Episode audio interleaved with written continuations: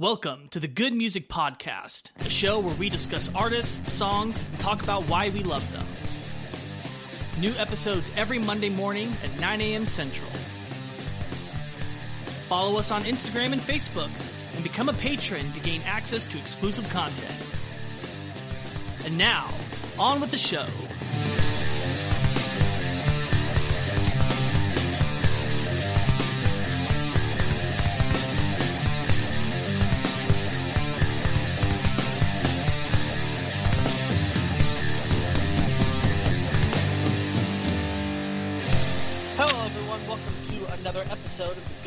Podcast. I'm Lucas. And I'm Grant, and if you're joining us for the very first time, thank you so much for joining us on this wonderful journey of discovering new and good music, well, new to us, and good music. If it's your first time listening, we're so glad you're here. Leave a like and subscribe if you are so daring. Leave us a review if you enjoy it, or maybe some things that we should change. Down in that review, be sure to let us know what artists you'd like to have us talk about. If you also want to get in touch with us or in touch with other lovers of good music, go to @Good Music Podcast on Facebook and Instagram. And there's more information and updates and things about the podcast there. And you can also suggest your favorite artist, and we will cover them because we make it a point to cover at least one fan-suggested artist every month. So we're eventually going to run out, and we definitely want you guys to listen to things that you're excited about and passionate about, and we want to hear what you're passionate about as well. So be sure to do that. And if you want to support the podcast financially for a few bucks a month and get some really sweet perks, down in the description there is a link to a Patreon page, and you get access as a patron to early episodes, and you get access to exclusive content such as our Bad Music Podcast, where we talk about the worst songs of every artist every week, and we have some really bad ones this week, so that's going to be a very fun time. So if you're thinking about joining that, you'll definitely want to join in on this one. And we talked about Queen last episode, right? So it was Queen Volume 3, and I'm like, you know what I'm going to do? I'm going to listen to the entire discography, and I did. I listened through every single album they put out, studio album. I didn't listen to the posthumous record because I felt like I needed to sit and process the whole discography that Freddie Mercury was intimately involved in. And it was really weird. I had enough things I needed to do that I was able to sit down and listen to everything. But also I wasn't overwhelmed, so I could really pay attention to the music. And I felt like normally when you listen to a band's discography, you kind of hear them grow up. Like a lot of those early thrash bands, right? You hear the real young, like teen angst in some of those early Metallica, Megadeth records. And then they like mature into the late 80s, the 90s, early 2000s, and you get more sophisticated type of stuff. Queen started out like very sophisticated and smart. And so you really, instead of seeing a band grow up, you kind of felt that they were growing old, and almost fearing like they were going to become irrelevant. I felt like at some point, some of the albums like The Miracle or Some Kind of Magic. Let me tell you, Some Kind of Magic was some kind of bad. Like it's one of their weaker ones. It was. Every single one of them sound the same. I mean, Roger looked like Johnny Bravo on the cover. It was weird. But that one was notably bad. Like, their other records were really good, really strong. Like, all the deep cuts all the way through was just strong, strong, strong. There's some good stuff.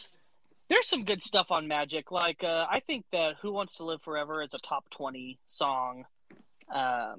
One Vision is a great rock song. Kind of Magic has a great... like more lighthearted yet driving feel to it. Although I will say that their live version of it, I think, is the better version. Yeah.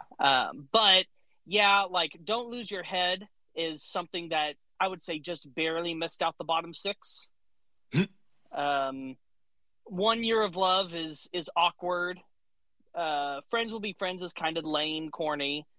But, you know, Pain is Close to Pleasure is interesting. And then Princess of the Universe is actually a pretty cool hard rockin' song. And then Give Me the Prize leans a little bit too much on the movie, but there's some cool moments in it. But I will say that it's one of their weakest ones, but there's still some really good stuff on it. I was a big fan of The Game and The Works. The Game is good. Yeah, The Works is... That's kind of become one of their dark horse records as well. That one's really good. I was so surprised by, like, there were some things that I recognized, and I'm like, oh yeah, I remember this song, and it's pretty good. And then there were some things that I had never heard before. I'm like, this is really interesting. Yeah, like It's a Hard Life, and it was very cool. It was cool. Like, I'm gonna get in my tan leather, dark blue 1950s Mustang with my hair combed and gelled back and my leather jacket with the guys. Mm-hmm. And we're going to listen to The Works. That's what it felt like. And it was, I thought it was pretty poetic that innuendo ended with The Show Must Go On. Oh yeah. That's a contender for one of their best ones. That is another one of those early songs that I've learned. Just as a guitar player, that was one of the first songs that I learned and performed in front of an audience. And I didn't realize the historical significance. I thought it was just like Freddie Mercury writing a song that's very dramatic, but I'm like, I get it now. Because, yeah. Anyway, it was a great weekend for me, living in the world of Queen. And obviously, this is a really long, like, intro thing, because that was a very long episode. So hopefully we'll have a much shorter episode this time, because it is just a volume one. We're not going to delve too deep, but there is plenty to talk about with this artist. Who are we talking about? We are finally returning back to grunge. It's been like almost 2 years since we last came in with Soundgarden. We're going to be talking about Pearl Jam. Yeah. One of the big four. I mean, I guess you could make an argument that there's a big five, but who's the fifth? If you want to add Stone Temple Pilots in there, which I would say they're big enough to be able to, but they are definitely the smallest of the other four. The other four being Nirvana, Pearl Jam, Soundgarden, and Alice in Chains. Ooh, Alice in Chains. That's undisputed. Like, those are the big four, but Stone Temple Pilots also was quite big. Yeah, they're still pretty relevant, I would think. Yeah, I mean, they definitely lost relevance when their lead singer died. Well, that's kind of the curse of being a grunge band. Yeah. That no kidding, but yeah. They definitely had a stronger resilience than some of the others. But I will say, no other grunge band has lasted as long as Pearl Jam has. They're still together, and it's pretty much the same guys. I didn't know that. Yeah. I'm already learning things. Wow. So, well, then let's use that as a jumping off to our first thoughts. So when I say we're talking about Pearl Jam, what comes to your mind? Well, so obviously, like anyone else, when I first listened to the songs, not knowing who it was, from the first note, I knew exactly. Well, yeah, I knew that you would know that song. We've talked about it before. I love that whole album. That I would blast it in my headphones. So not really blast it, but kind of my freshman year of college, I jammed out to a lot of 10. So pretty much when you discovered grunge through Soundgarden? I think actually before that. It might have been a little bit before that. But I discovered the other grunge bands through Soundgarden. But we'll certainly talk about that when we get to a very particular one. But no, I like all the songs on 10. I like the sound of 10. I like the way that you get this feeling of space. The mix really works well for them. So all of those songs that are off that album that we're talking about, I am very familiar with. Everything else, though, I never got it. Like, I don't know what it was, but the magic just happened on that record. And I haven't been able to find it on hardly any other song. And so listening through some of this set, I was just kind of like, okay, this is actually good. Okay, this is actually good. Like it's good in a different way. It's like there's a different philosophy about it. I don't understand it. I can't put my finger on it. Well, I'll explain it when we get there. It just seems like they kind of are a little bit more versatile than I had originally thought. Maybe for the better, maybe for worse. But we'll see. And I don't know hardly any facts about them. I just know that the lead singer's first name is Eddie. I had to look up his name, like make sure it was E-D-D-I-E and not E-D-D-Y or something, because you had just sent me that video of Harry singing Jeremy, and I was going to make a joke, but I didn't know how to pronounce his name. So, yeah. I don't know anything about them is what I'm trying to say. I love their music off that album, but that's it. I think that's kind of like the average Pearl Jam listener, though. So I'd have to put myself at, I'd actually say I'd add a 7, because I like that album so much. I'd say I'm at a 7. Yeah, that's a good spot to be at. Yeah, it's a great starting spot. I feel like a 7 would be fairly the same for me as well. My introduction to Pearl Jam is thanks to the likes of Guitar Hero and Rock Band. I remember on Rock Band or on Guitar Hero 2, they had Life Wasted, which is the strangest pick for a Pearl Jam song to put on there. Literally, I think it was because that was the new album at the time, and they wanted to promote it by putting the lead single on The Game.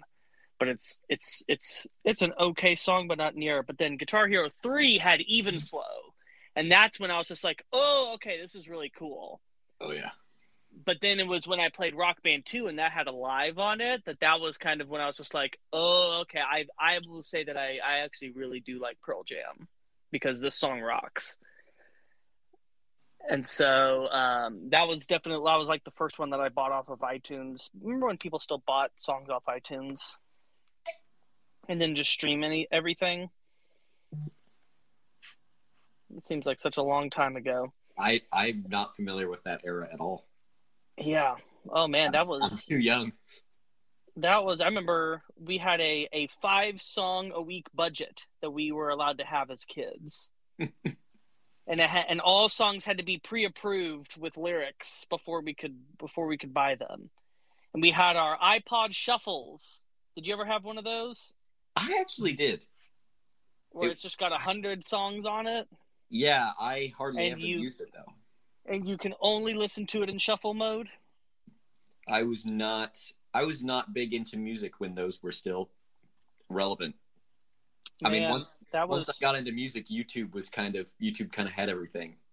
Once you filled that thing up, you had to start making decisions. Do I really like this song anymore? Which one am I willing to get rid of to have this one on there? Yeah. And then I remember I got an iPod Video, and that was what really changed my life. That was the iPod that I got with all my dad's music on it. And so, anyway, that's all to say that I bought Alive on iTunes. That was my first contribution to being a Pearl Jam fan. Since then, I had listened to 10. I had listened to Versus once. And that was about as far as I had gotten. You know, like, obviously I continue to learn how important they were, you know, that they were part of the grunge movement. But I kind of, I guess like you, I never kind of moved past that. Mm-hmm. Although I would say that going into it, I knew more about them than you did. But that's just because I'm just through osmosis of all my other sources. Yeah. But as far as listening, I'd say we probably listened and loved about the same amount. Okay. So this is going to be interesting. Yeah. This was definitely more of a, you know, I like several songs of theirs. I want to understand more. Mm-hmm. This was a band I knew that if I invested into it, it was going to be worth it. I just didn't know what exactly that would look like. Okay, this will be good then. Yeah. So Pearl Jam, it's five guys, and again, I would say for the most part, it's been the same five guys. The only time that they've had some shuffling around is in the drummer position. But since 98, they've had the same drummer. So, I mean, you know. That's pretty good. Yeah. It's been very consistent. 23 years, yeah. So, yeah. Eddie Vedder is the lead vocalist, and you know, he's been the voice and the face of the band, but he is not the founding member. Oh. Our founding members are bassist Jeff Ament and guitarist, or one of the guitarists, Stone Gossard. Yeah, one of. Don't they have like three? Well, Eddie sometimes plays guitar, that's right, but not that's always. Right. There are five piece, but Eddie plays some. Yeah. And then you've got Mike McCready on guitar too. I believe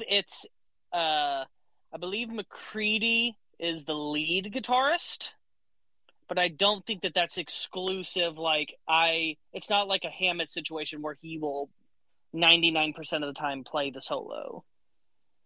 Okay.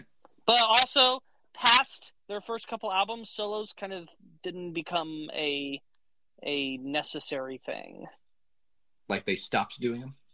Not they didn't feel like they had to do them, so there would be good stretches without them. But there would still be some, but it wasn't like a, you know, oh, we're a rock band, we got to have a solo. They're not limiting themselves. No, needing a solo. Mm-hmm. Gotcha. So because of that, I would say that the guitar work is fairly split between the two. Okay. But I believe on the early records, McCready did most of the soloing. Okay. And then we have our longtime drummer now is Matt Cameron, who was actually the drummer for Soundgarden. Oh. That's kind of cool.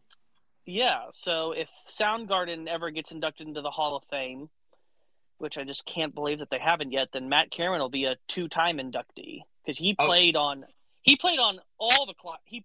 every Soundgarden. Well, I wouldn't hold that to their first couple, but starting with definitely for sure with Bad Motorfinger on.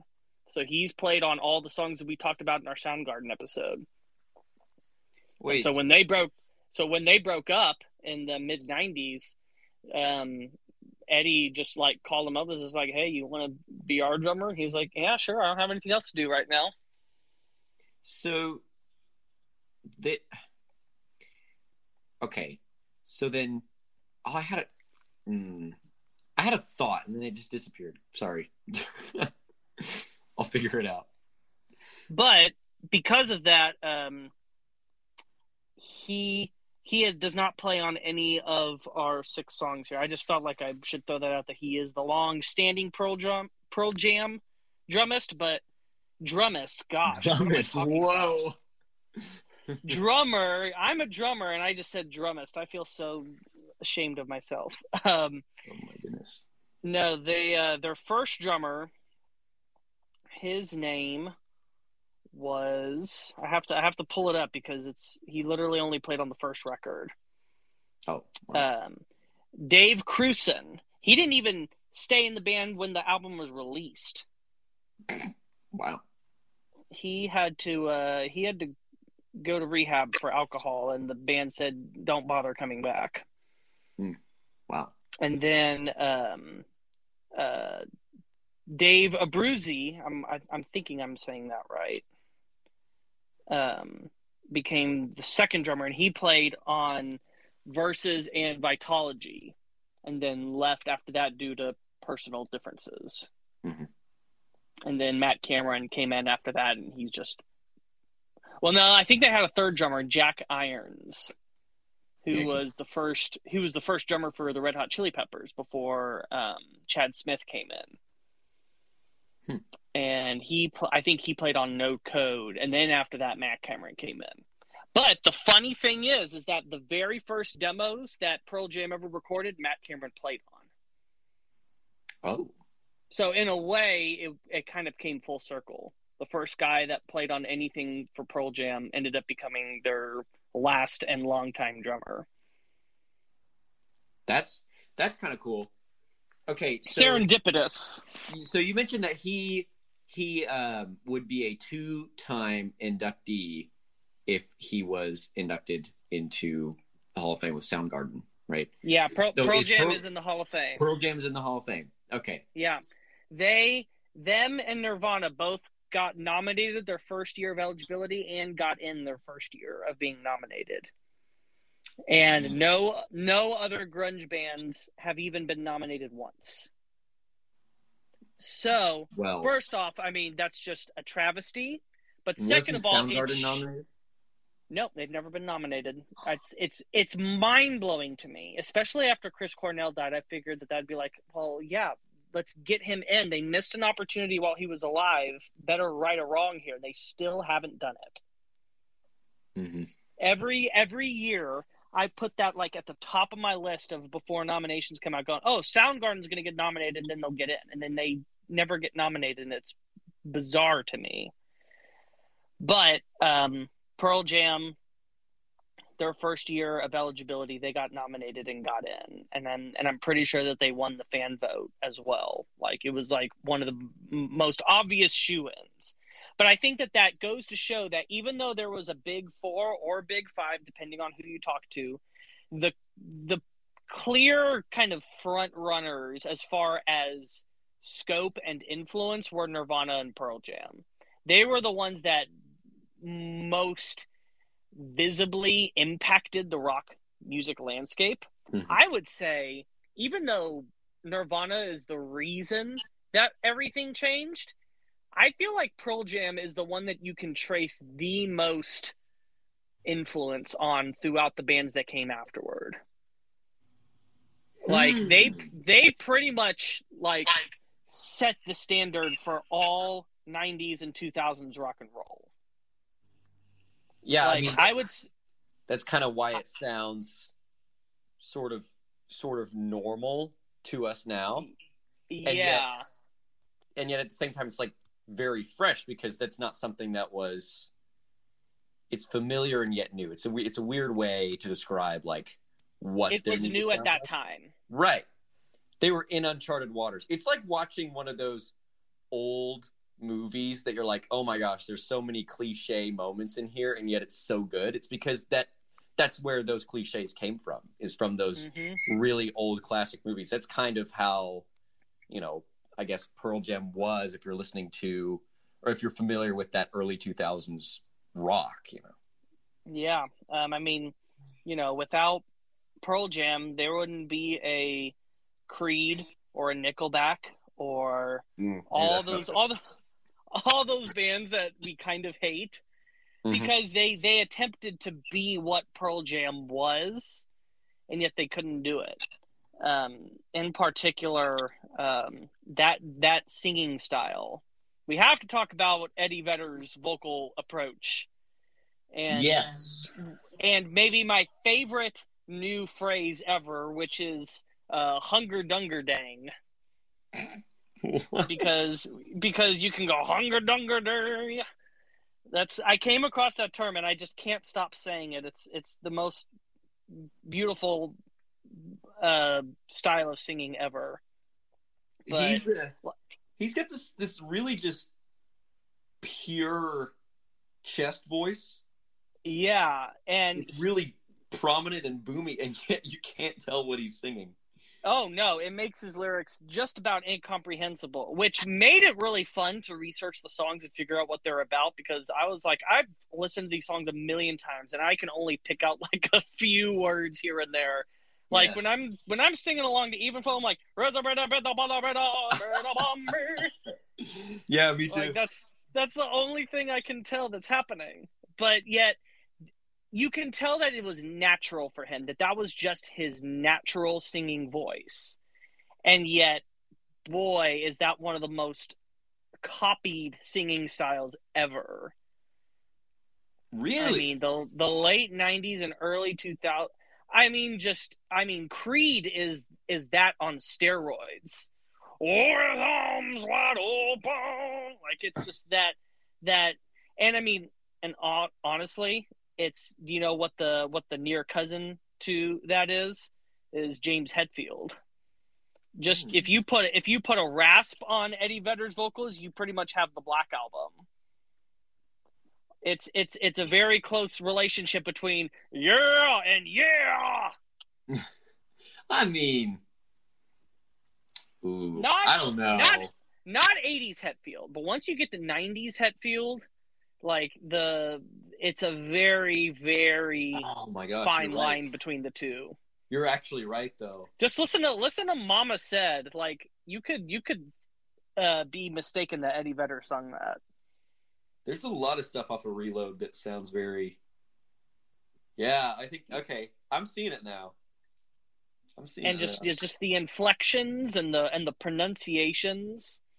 Yeah. And yeah, but I mean, just there's so many, like, there was just so many songs and bands that tried to copy the Pearl Jam, because I mean, again, by the time you get to the late 90s, they were one of the big rock bands that was still standing from that time period. And, you know, they were definitely writing the blueprint, for better or for worse. Because, again, I say that, you know, what they were doing was good, but there was a lot of people just like, yeah, I could do that too. And then it was more pure imitation without the soul. Because even though there are lots of Vedder clones out there, there's only one Eddie Vedder. And only he could sing in that way and still communicate the brutal emotion and the honesty of what he was portraying in his lyrics. Yeah, that is true. But I mean, he's got a great backing band as well. Yes, he does. So let's talk about how Pearl Jam came to be. Yeah, because they were actually, as far as the Big Four are concerned, they were the last to the party. Yeah, their first release is 91. Uh-huh. So the other – now, they did beat Stone Temple Pilots, so they're not the last of the Big Five, but they are the last of the Big Four, because Soundgarden was the earliest. Their first album was in, like, 87 or 88, and then Nirvana got their first one out in 89. Alice in Chains did their debut in 90, and then it was after grunge exploded that 10 came out, because it was well, no, I think it might have come out like 2 weeks before Nevermind, but it took an entire year for it to explode. Like, it came out in like September of 91. And then it got to number 2 on the album charts in like November of 92. So it was a slow, steady climb. Wow. About a year's worth of just slowly getting bigger. But man, I mean, getting up to number 2 on the album charts, I mean, that is no small feat. For your first release. And I mean, like, how old were they? They were fairly young. I would say they were mid-20s. Wow. What so are we Pearl doing? Yeah, I know. Pearl Jam was formed from the ashes of a band called Mother Love Bone, which has a cult status in the grunge movement in of itself. They only have one record, and the reason for that is because their frontman Andrew Wood died of a heroin overdose. That's the grunge that'll get. Yeah, well, he was the first casualty. He's whenever people look at all of the frontmen that of grunge that died to drug related causes, Andrew Wood is the first. Wow. He's the Brian Jones of the 27 Club, kind of the one that started the whole thing. I guess Robert Johnson would technically be, but you know what I mean. Yeah. And he died like I think like a month before the first record even came out. So when people listened to that, he was already dead. Mm. And so Jeff Ament and Stone Gossard were members of that band. Mm-hmm. And so when, obviously, he died and the album came out, they're just like, well, we're not going to make another one. We can't just go get another singer.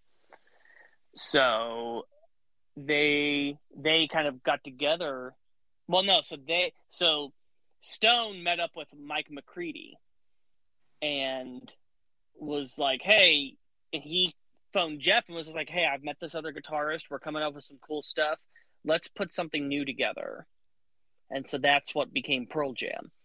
And so them three and then Matt Cameron, their future drummer, put together a demo of 10 songs and started shopping it out to potential drummers and singers. And that's when Eddie Vedder, who actually was not a Seattle resident, he lived in San Diego, he got a hold of it. And all of these songs were instrumental. And pretty much most of 10 is in those demos. Wow. And so that's why that album sounds so different, is because they were written with no vocals.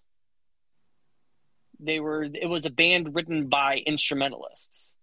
And so what Eddie did was he took those demos and recorded on top of them his original vocals and lyrics and sent it back to them. And they were so impressed with what he did that they flew him up and did one audition with him and said, yeah, you're our guy. Wow. And then the stars aligned. And then in 1 week, put together 10. Wow. And then same with their first drummer. He got a hold of the demo and auditioned. And so that was how Pearl Jam came together. Wow. So why did Mike, is that his name? Mike McCready? Yeah, why'd he leave? He didn't. He's still in the band. But he did leave after 10, didn't he? Like, or he did leave after those demos, right? Sorry, not drummer. Oh, you drummer because of alcohol issues. But didn't he come back? No. I'm confused. Okay, let me get the chronology here. Okay, their first drummer. Got rid of him because of alcohol issues, and then they found Dave Abruzzi. So no, Matt Cameron didn't play on the actual 10 sessions. He was just helping them out with the demos because he was a friend of the band. All those Seattle groups were very tight knit. They all knew each other. They were rooting for each other, and just Matt Cameron was just like, "Hey, I'm with Soundgarden. Things are really taking off. I'm going to help you guys out, but I can't be your drummer." Oh, okay. So that's hope he was the guy. Yeah, until they found the real guy. So again, in a weird way, he technically was their first drummer because he did play drums on the first things that Pearl Jam ever made, mm-hmm. but he didn't do that as an official member of the band. He was just almost there like a session player. Okay. The confusion is slowly leaving us. Now, there is another grunge band that we have to talk about that also only ever made one album called Temple of the Dog.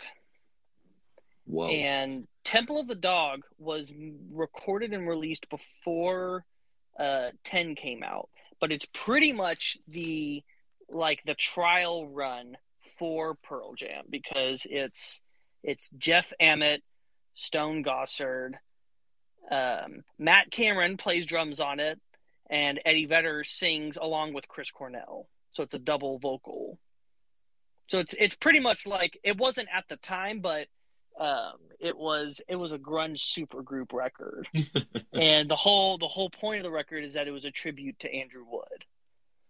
And so that was the first time they really got to record and be in a band experience with Eddie.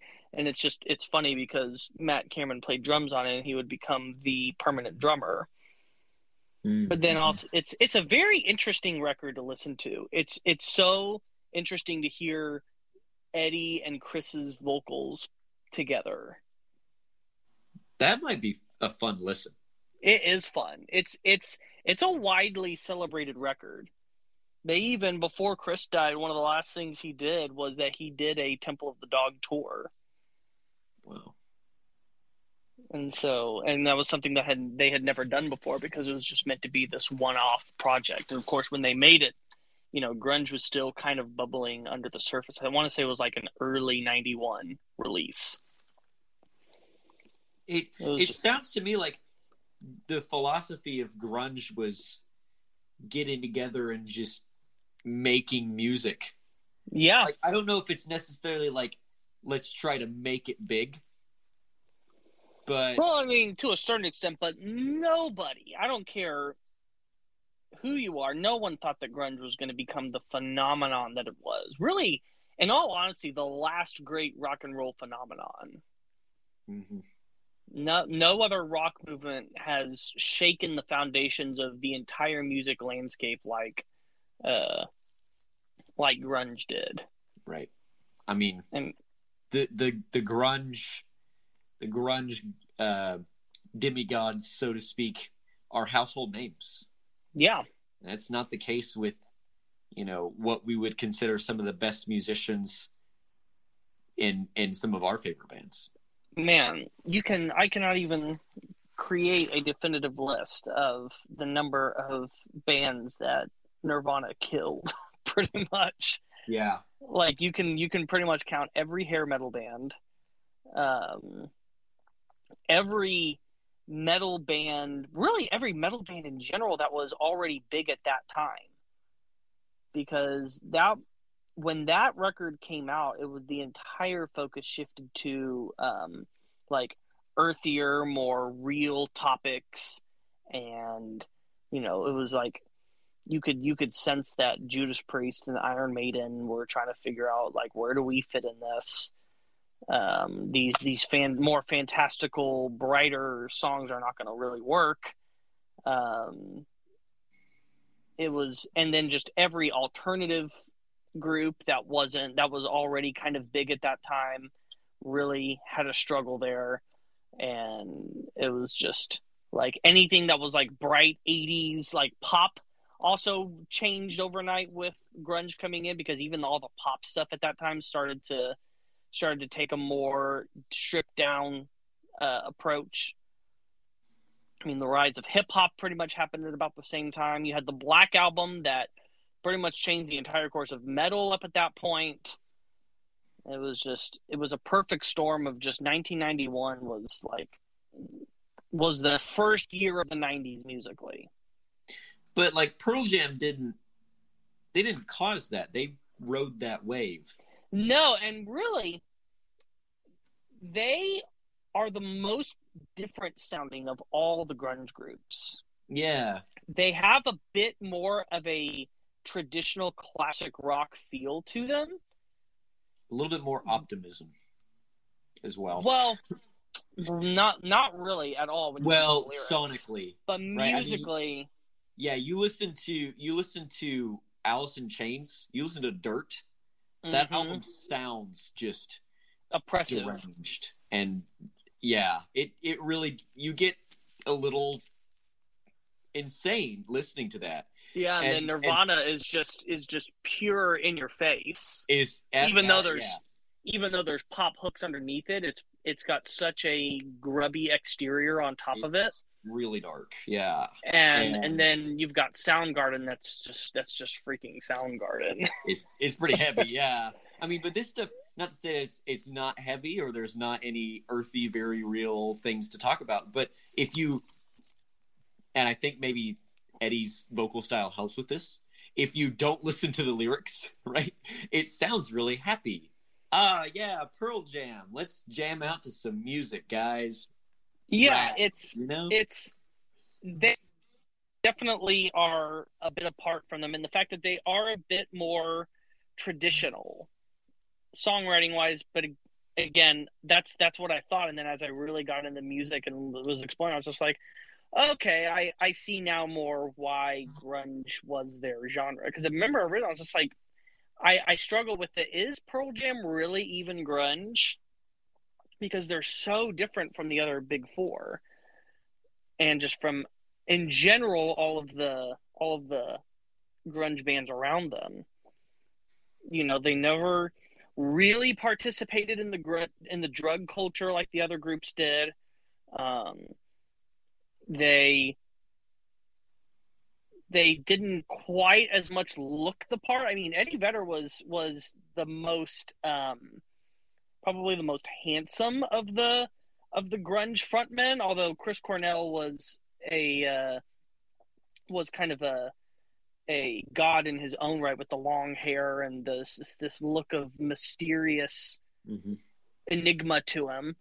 But Vedder kind of almost looked like a traditional, like, classic frontman. Yeah. And yeah, just their music wasn't as complex or as dirty or as depressing as some of the other grunge groups were. And so they definitely set themselves out as more of they're more just like a straightforward rock group with grunge overtones. But then I've really realized that the grunge really comes out in their lyrics, because I would say probably besides Kurt himself, no one did better lyrics in the grunge scene than Eddie Vedder did. And I mean, and I would say on a technical level, Eddie's are better. It's just that Kurt wrote some of the most sheer iconic lines of all time. Somehow. And it was almost his lack of skill made him so unique that he could say the exact same thing in the strangest way that somehow worked. Where Eddie really kind of is one of, like, more from the classic vein of rock poets. Like, I get a very strong Springsteen vibe from him. Ooh. He's cut from the same cloth. I mean, one of our songs is a Bob Dylan cover, isn't it? Nope. Oh. I didn't know. What song were you thinking of? I thought, wasn't Yellow Ledbetter a cover? Nope. That is a PJ original. That's very interesting. I've been given false information by YouTube comments. Oh boy. Okay. Just gotta check your facts then, I guess. Okay, that's interesting. So, but I mean, you know, you can tell that all of the that fit in this vein all owe their skills to Dylan. Bob Dylan was the originator for sure of that movement.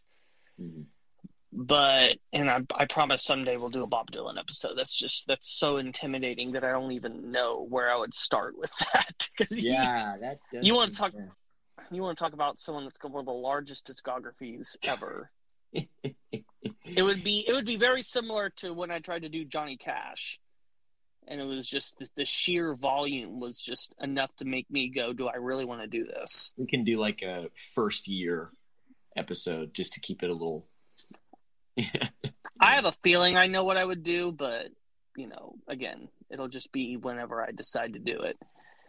Yep. But yeah, just Eddie is a real poet, and he fits with Springsteen in the fact that he really champions the common person. He's a storyteller, which is one of the other things that sets them apart from the other grunge writers, is that they don't really do story songs that much.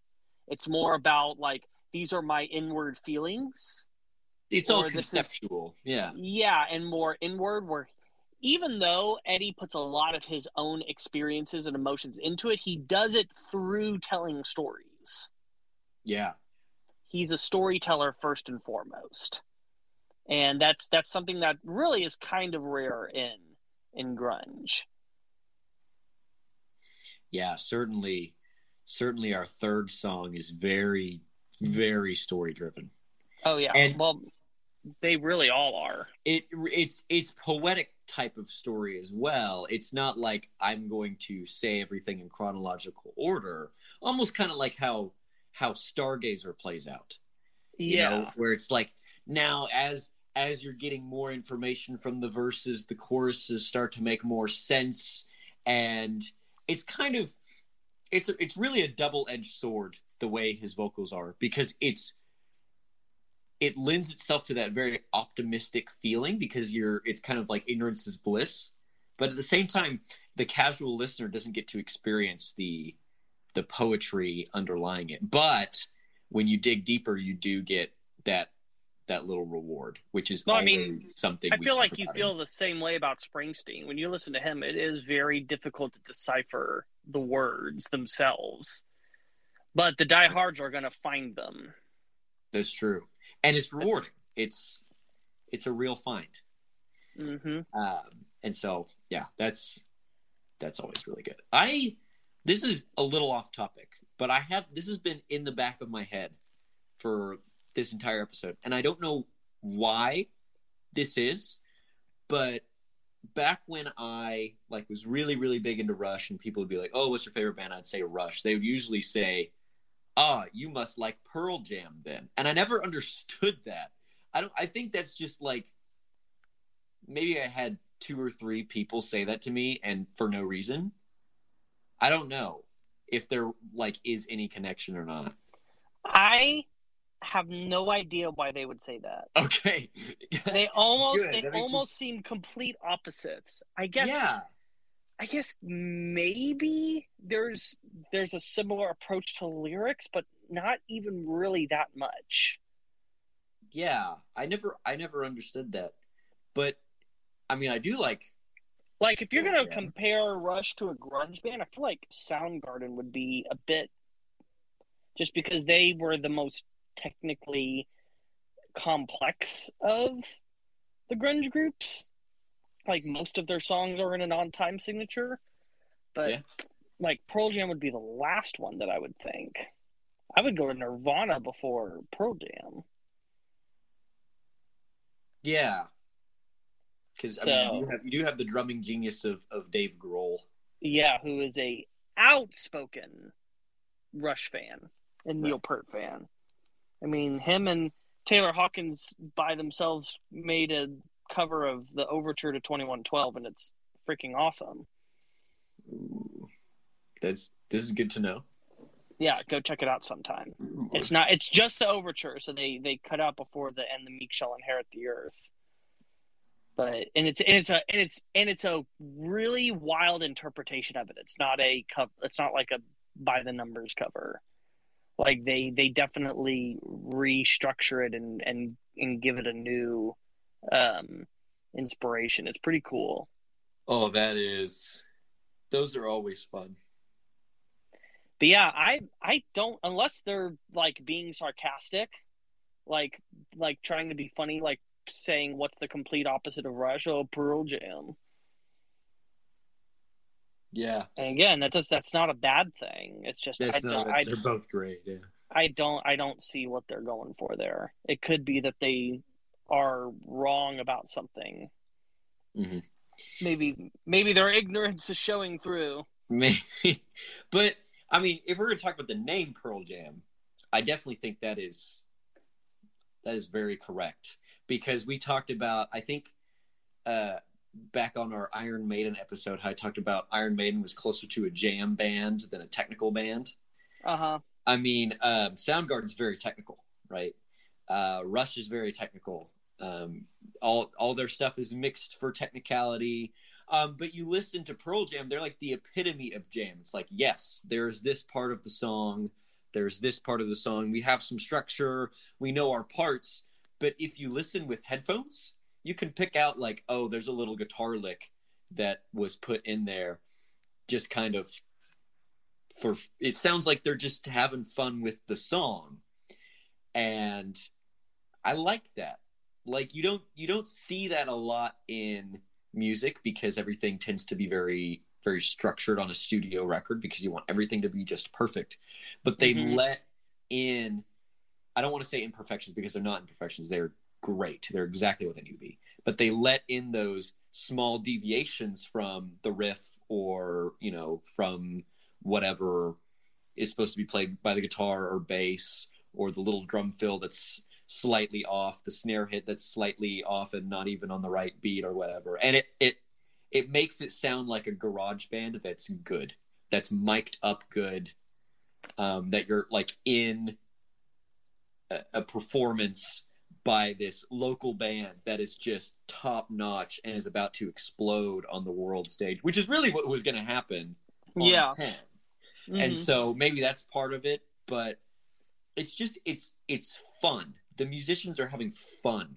Yeah. With it, and that comes across so well on at least 10 and some of the other songs as well. Here's the thing, and this might shock you. 10 is the most unimprovisational record that they ever made.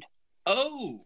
Okay. Because of the nature of the way it was made. I mean, pretty much like McCready and Gossard pretty much brought to those demos pretty much completed songs. And Eddie, really the only thing he got to contribute was the vocals and the lyrics, because he was just given demos and was just like, just put something on top of it. It's already done. Just do something to it. And once they started with their second record, they completely ditched the idea and wrote everything out of jam sessions. That's why 10 is such a different sounding, not just sonically, but also so different from all their other albums, is because it was the only album that was made that way, from more of a, putting stuff together, compositional arrangement. It's why it's more riff-based, and there's a bit more of a definitive, these are the sections of the song. Where after that, the consensus was, we're going to get in the room together and just feel where it needs to go. So why did they change it? I mean, obviously 10 was very successful, and it has been their most successful as time went on. So why change the formula if it works? So this will get me into my next point, which is what happened after 10. Okay. So 10 obviously blew up way bigger than they ever dreamed it would be. And next to Kurt Cobain, Eddie Vedder was kind of proclaimed as the big star of the grunge movement. I mean that Jeremy video really was kind of their defining moment.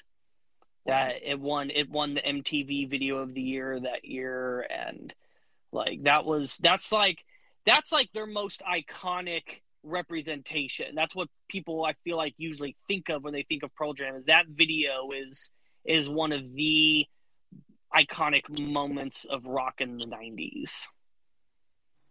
Okay. And watching it back, I had seen it before, but hadn't really paid attention to it. And watching it, I was just like, this is a magnetic, alluring video. And I can see why this video helped push them to the top level. MTV ate that video up. And so when 10 got super huge, the pressure was so big on them to recreate that. And the band really collectively from that point on said that we will never try and make 10 again. That we are not going to ever try and intentionally go for being a superstar group. Really, they rebelled against everything that was expected of them. That's kind of rock and roll. For the second record, they didn't make a single music video. They didn't release any singles. They didn't even really promote the album that much. They just wanted the album to just speak for itself. And yeah, with the llama on the front or whatever. Yeah, whatever animal that is. And you know what? Because at that time, it broke the record for biggest first week sales. It sold almost 1 million copies in its first week by itself. Oh my Lord. And it was a record that it held for 5 years. And do you know what was second place? Their next record, Vitalogy. Okay, that's kind of funny. Yeah. So it stayed at 5 weeks at number one on the album charts. It worked. And they they very much pushed against like people saying you should make another 10 and you know you should write these kinds of songs. They were like, no, that's not what we want to do. They, as time has gone on, they've actually said that 10 is probably their least favorite record. Wow. Because they don't like how it was written. They don't like how it sounds. They feel like it's too produced, that it's too perfect sounding, that they prefer the more raw, direct, kind of auteur, more difficult to listen to approach. Huh. And the critics, the interesting thing is that the critics usually tend to agree with them, but like they're just like, but we also understand that 10 is the record that the fans love the most. And so we'll never stop playing it because it's what the fans love. But at the same time, that's the record that we least look forward to going back and listening to. Mm. I guess they play live a lot too, so they must. Yeah. Oh yeah. I mean, those are kind of, a lot of those songs on that album are kind of like the ones that, like, if they don't play it live, they're going to get crap. The audience isn't going to be happy. Yeah, no, I understand that. But that kind of, that's kind of like a blessing and a curse that they have one of the greatest albums of all time, one of the most successful careers jump started off of this debut, right? And they definitely one of the, I would say, top 10 great rock records of the 90s. Yeah, I mean, these melodies are household melodies, right? I mean, What was it, Tim Hawkins, the comedian or whatever? I know exactly what you're talking about. Yeah, yes, you know that video where he took like old rock classics and stuff and like turn them into advertisements or something. I can't remember what he did for Even Flow, but that's the first time I heard that song. Yeah, same. That's the same. Because when I heard it on Guitar Hero 3, I was just like, "Oh, that's that song." And that was the first time I heard "Welcome to the Jungle." Welcome to McDonald's. Yes, burgers and fries. Yes, exactly. Oh man, what a flashback! But it's like I heard that, and I never heard it before, and I remembered that maybe like 10 seconds or something my head for however many 8 or 9 years or whatever until I heard Even Flow for the first time, and I'm like, oh my goodness, like I was just listening on the radio, I'm like, oh my goodness, I know this song, where do I know this song? And then it hit me, I'm like, Tim Hawkins, I mean, for good music. And then I just played the crap out of that for a little while before discovering 10, you know, about 8 or 9 months later. But I wasn't big into listening to albums at that point, but it was so weird that melody is so well known that you can have like a comedian spoof it and some, you know, kid remembers it for years. It's just, that's good melody writing. And then they don't even like that. That's just so weird to me. I don't know. Now, maybe I've never been in that situation, so maybe if I was in that situation where I didn't like my own like music, who does like it is Matt Cameron. But I think also because he didn't actually make it. Yeah. He says that he thinks that Even Flow is the quintessential Pearl Jam song. I would agree.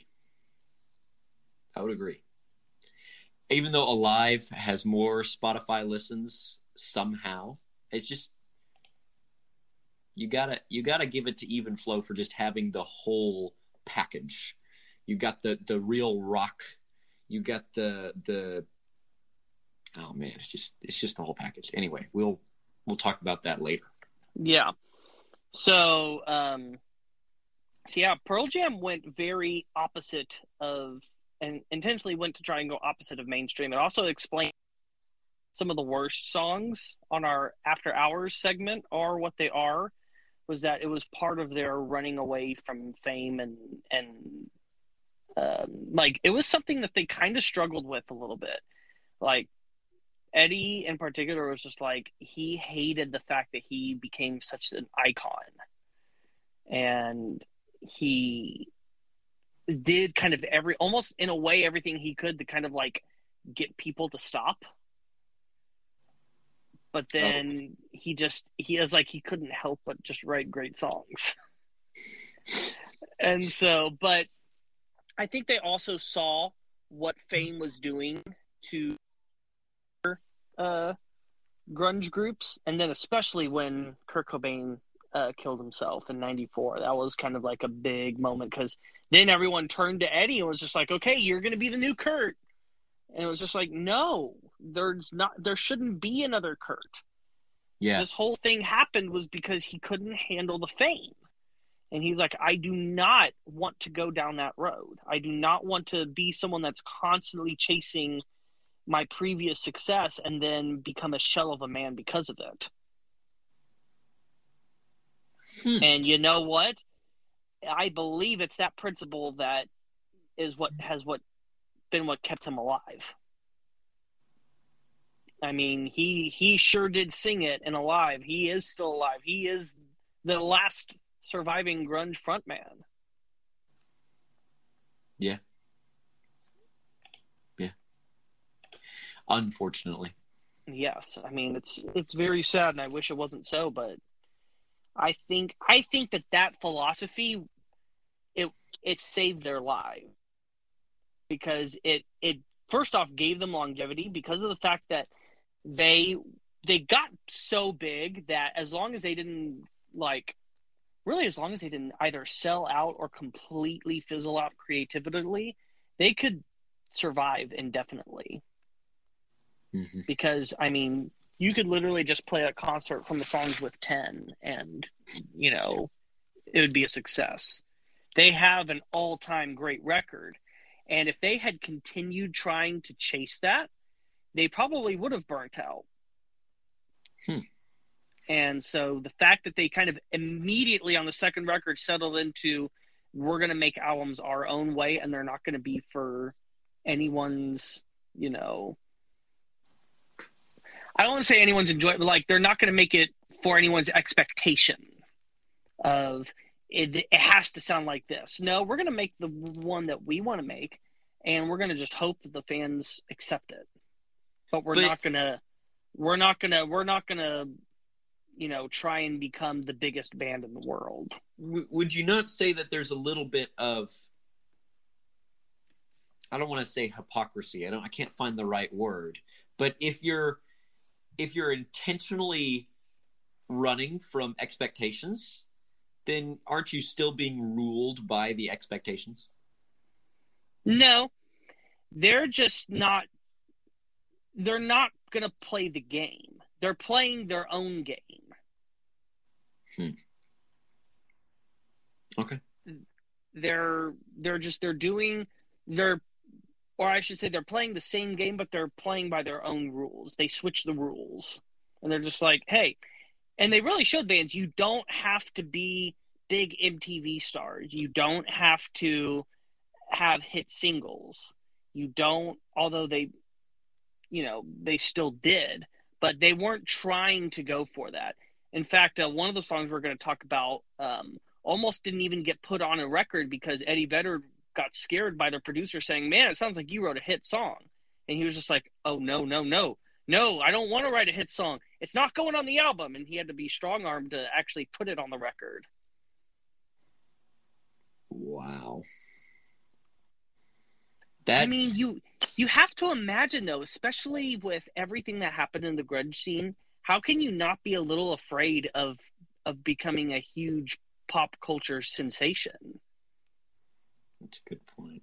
Because, again, with 10, they had no idea that was going to turn into what it turned into. They just thought that they were making a great fun rock record. They weren't trying to make the biggest album in the world. Yeah. They got really lucky with the timing. Man, I guess you got to be careful with what you wish for. Yeah, they released the right record at the right time, and I really do believe that they did a great job of not letting the fame get to them, because all the interviews I've seen with them is just like they really did seem like they turned out to just be like normal guys. That's good. That is good. And actually, very good guys. I mean, you want to talk about some of the bands that are the most active and doing good, charities and activism. Like, you know, they practice what they preach. That you gotta like. Mm-hmm. That you gotta like. I think that gives us enough context. Unless there was any other burning questions that you had. I have some questions about the songs, but we'll get to that. Okay, so at this point, we'll go ahead and take a break. And when we come back, we're going to talk about the 6 Pearl Jam songs we have selected for this episode. So stay tuned. We'll be right back.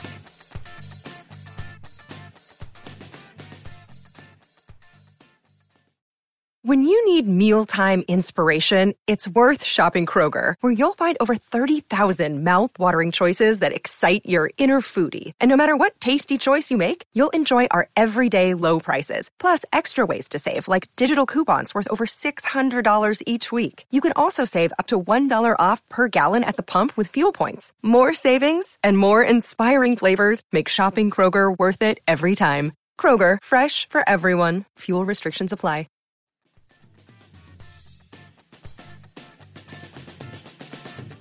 Welcome back, everyone, to the Good Music Podcast. We have been talking about Pearl Jam and their big rise to fame and maybe their run from fame, depending on your perspective. And, well, maybe not depending on your perspective, but it's now time to talk about the songs to add a little bit more context and information about what we've been talking about.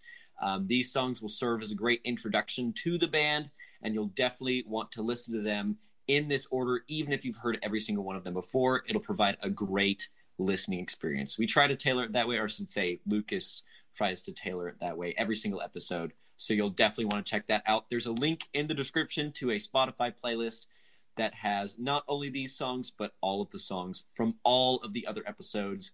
So if you see any other songs on there that you're a little bit interested in, we have an episode specifically about that. So you're definitely going to want to check that out. And now, we should start with the only place you really can start, which is, of course, Even Flow. You know, it wasn't as obvious to me. Whoa, okay. Because if you started with Alive, that would have been a banging way to start. That's true, too. Just coming in with that big guitar. But then I was just like, but to not do Even Flow right at the beginning would be a travesty. It would just be a crime. Because that's just everyone's kind of first introduction. Well, maybe not. But most people, this is their first introduction. And it really, like, tells you exactly what you're going to hear for the next 30 minutes or so. You know, yeah. Just riffage, rockin' guitar, the I can't understand what you're saying vocals. It's got everything. You know? Yeah. I mean, yeah, this song is, I would say, this is one of the most obvious candidates for showing that, like, their sound is so much rooted in classic rock. Yeah. Like, you could totally see that being like an Aerosmith song. Ooh. I mean, I would say it's Eddie Vedder's vocals in particular that make it a Pearl Jam song, but like instrumentally, like this could have been like Guns N' Roses or just like that's just like a classic hard rock guitar riff. I mean, that's very genius. Yeah. That was the first thing that I thought of, was just like I could hear Slash playing that riff. Yeah. Yeah. It almost has a bit of a Mr. Brownstone feel to it. Yeah. No, I mean, when you said Aerosmith, I think you hit the nail right on the head. And GNR even better, because it's hard rock at the core. Mm-hmm. And you have like little moments where the guitar is coming in and like playing this one little thing, or there's like that part in the chorus where there's like a little buana, you know, it's like you don't normally hear that kind of thing in other grunge. Mm-hmm. A lot of the other grunge, I don't want to say it's clinical, or technical, but it's very this is the part, you know, we're going to play this chord and then this chord. And then it doesn't give its way to subtleties. Right. It doesn't give its way to I'm going to add this little thing in here and stuff. And that everything after the solo section as well is not something you're going to hear from another grunge band as much, because it's almost like we're going to break it down. Let's get a little quieter. Ooh, we're going to all get towards the floor and then jump when the chorus comes back in, kind of thing. It's like you don't get that with Nirvana. It's just they're having so much fun with the music. Yeah. I love it. Anyway. I could go on and on about the little subtleties of this song, but I don't know the meaning. So you're going to have to fill everybody in. Yeah, I mean, if you don't look up these songs on your own, then you're not going to really. I mean, I feel like with Jeremy, you probably can a little bit, mm-hmm. but even Flo, I had no idea what this song was about. It's about a homeless man. Oh, and so I'm gonna actually read what the lyrics actually say. So that way we can start to finally decipher everything that we've just been mumbling for the last 30 years. That first line, Friesen rests his head on a pillow made of concrete. Maybe he'll see a little better set of days. Yeah. Oh, handout, faces that he sees time again ain't that familiar. Mm-hmm. I even pronounced that a little like he does. So that's what the song is about. It's just about, it's the portrait of a homeless man, kind of just showing what his life is like. Understands the weather of winter is on its way. Mm. And pretty much just kind of showing the world that the life of a homeless man is not a good, and that's why you have that weird, moment in the middle after that first guitar solo where you've got the, hey man, you got a dollar, come on, spare some change. Oh, God bless you, man, God bless you. Like, have you ever noticed that kind of like in the background, that little spoken word section? I thought they were just talking in the studio and left it in. No, it's pretty much like a guy like panhandling. Now I don't understand really what the phrase even flow means. But pretty much the whole idea being that he is searching for an opportunity. The chorus says, even flow, thoughts arrive like butterflies. Oh, he don't know, so he chases them away. Oh, someday yet he'll begin his life again. Whispering hands gently lead him away. What? So it's definitely like the verses are very they're very descriptive and very much like just straight up describing like what his life is like. But then the chorus is taking a very poetic, abstract approach to the topic. That's classic rock. Mm-hmm. Man, this is. You have been providing a good defense on their roots in classic rock so far. Yeah. Okay. I'm having trouble figuring out the abstractness of the chorus, but maybe I'm just not a poetic thinker. I mean, I'm not a poetic thinker either, but I think that it's a flowery way to just say that, you know, he might be crazy. He might be a little bit mentally unstable, and that's the reason why he's homeless. But maybe there's hope that he'll, you know, get his life back together and that he'll get a second chance. Ah, that is nice. So this is, of course, not them just saying something and doing another, but I guess they are philanthropic as well, because I believe that they're trying to create sympathy for this character to make you realize that, you know, his life sucks and that he if he had the chance, he would try and make a better life for himself. I would assume anyone would. Well, I mean, you know, there are some that are, you know, you give them money and help them out, and they'll just turn around and go back to where they were. That's true. Well, that sparks other philosophical conversations for another podcast. Yeah. Uh-huh. So this was the second single from the record, and this was kind of part of when they were on that steady incline of popularity, because Alive was the first single, and then they got a little bit bigger with Even Flow, and then Jeremy was the third single, and that was kind of the one that pushed them over the top. Okay. And this is the song that they have played live more than any other song. That makes sense, because it's like the coolest, in my opinion. Anyway.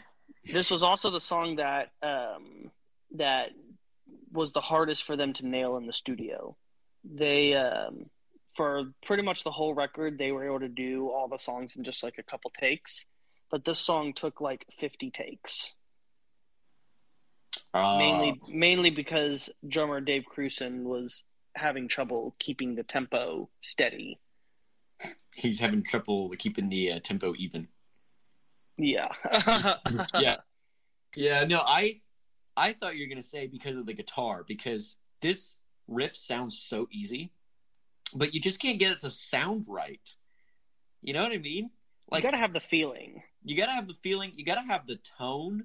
You got to have the bass behind you for sure. And those drums really do bring it alive. That's something that's so just like... It's very busy. It's interesting about like that 90s, early 2000s rock is the drums. Like the weird drum beats is what makes the music more three-dimensional. Uh-huh. It's I don't know. It's just it's not cookie cutter beats.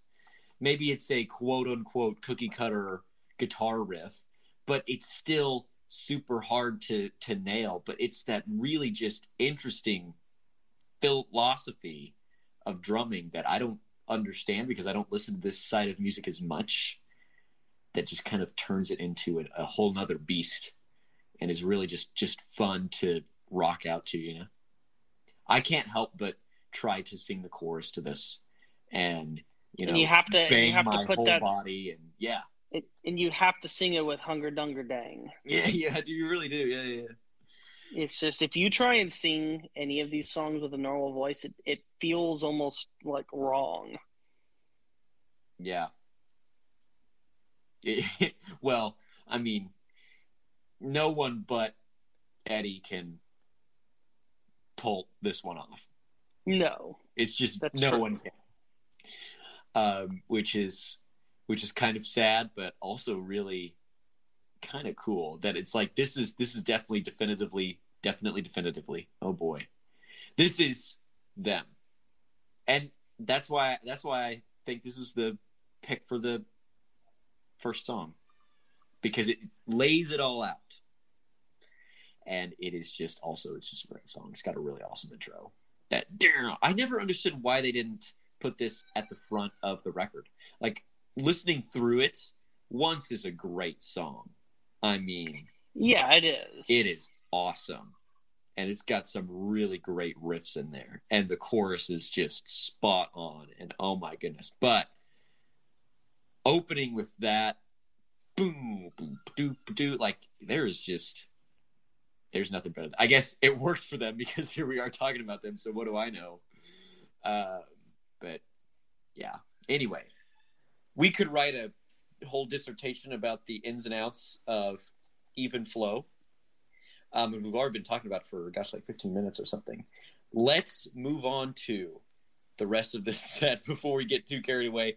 We're going on to Versus now, which is I guess one of the many albums I've never even delved into. It's the immediate follow-up. Yeah, the immediate follow-up. So that goes to show you where my initial knowledge ended, but we're going to rear view mirror, all one word, which is interesting. So what is the philosophy behind this song lyrically, musically? So we're going to go into a subject that is going to come up 3 different times in this set, which is the issues that Eddie Vedder has with his stepfather. Okay. So stepdaddy issues. Okay. It was quite surprising to find how much of their catalog is devoted to him, and it's not good. Yeah.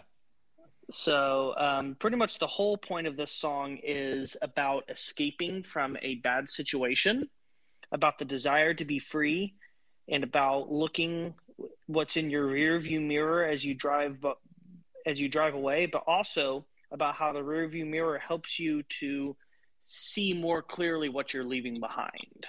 Yeah. So, I mean, that the big hook of this song is saw things so much clearer once you were in my rear view mirror. Mm-hmm. Yeah, I kind of got the feeling that there was like some sort of oppressive figure in this song. Mm-hmm. And if I had to guess, I would have thought there was like an abusive parent type, guardian type figure. Yeah, I mean, the first verse, I took a drive today, time to emancipate. I guess it was the beatings made me wise, but I'm not about to give thanks or apologize. Yeah, that kind of cued me into, maybe this is, and I didn't know if it was telling a story or telling it from his own experience. I guess we know now. Yeah. But at least it's not the made of concrete type of thing. Mm-hmm. So I guess he's slowing down and letting the lyrics speak for themselves in this one. Yeah. I mean, let's look at the chorus. Head at your feet, fool to your crown, fist on my plate, swallowed it down. Enmity gauged, united by fear, tried to endure what I could not forgive. Wow. So it's definitely, it is a run from something that is holding you down. And Eddie had said that he felt that because the music came together first. Although now that he was a full member of the band, he had a lot more say in the arrangement and kind of how, and what it was is that as the song started to come together and he would put vocals, he would kind of help to guide the band. Like the band would say like, oh, whenever he started to sing more intensely, that's kind of when we felt like we needed to change musically what we were doing. Mm-hmm. Where he didn't get to be in the arrangement process like that on the first record because pretty much everything was already done. He just had to put lyrics and vocals on top of a finished product. Mm-hmm. So, he said that he got the inspiration for this when the song was starting together and he just felt like it had this driving rhythm, like you were in a car just speeding away. Yeah. That whole final section when he like screams rear view mirror, you get you get that image of like Jesse driving away from the neo-Nazi compound at the end of Breaking Bad. Uh-huh. And it's just like that image of just like he's finally out and like what's in his rearview mirror is what was holding him from literal freedom.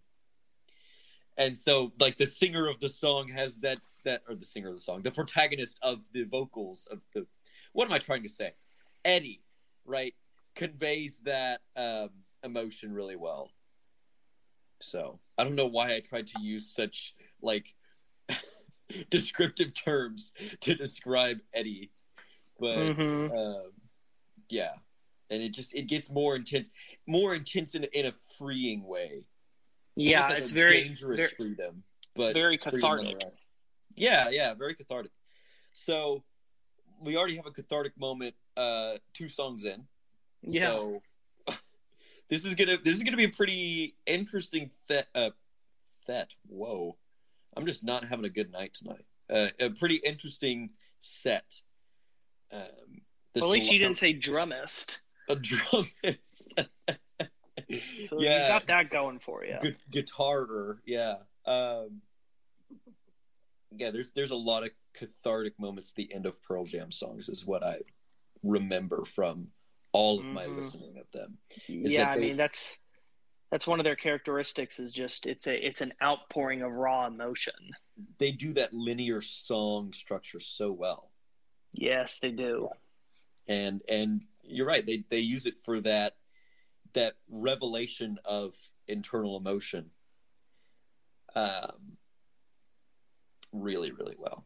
And this is an example that I just wasn't familiar with. And so I really liked the experience of I will say Versus, I think is fairly close to 10 in quality. It's just that it's not immediately apparent because it is very different than 10. Mm-hmm. But one of the things I found when I was putting my ranked playlist together was just like, dang, I would actually say that Versus is the more consistent record, because the 10 is weaker, but also Versus doesn't as consistently get as glorious as 10 does. But I would say Versus has less overall weakness to it than 10 does.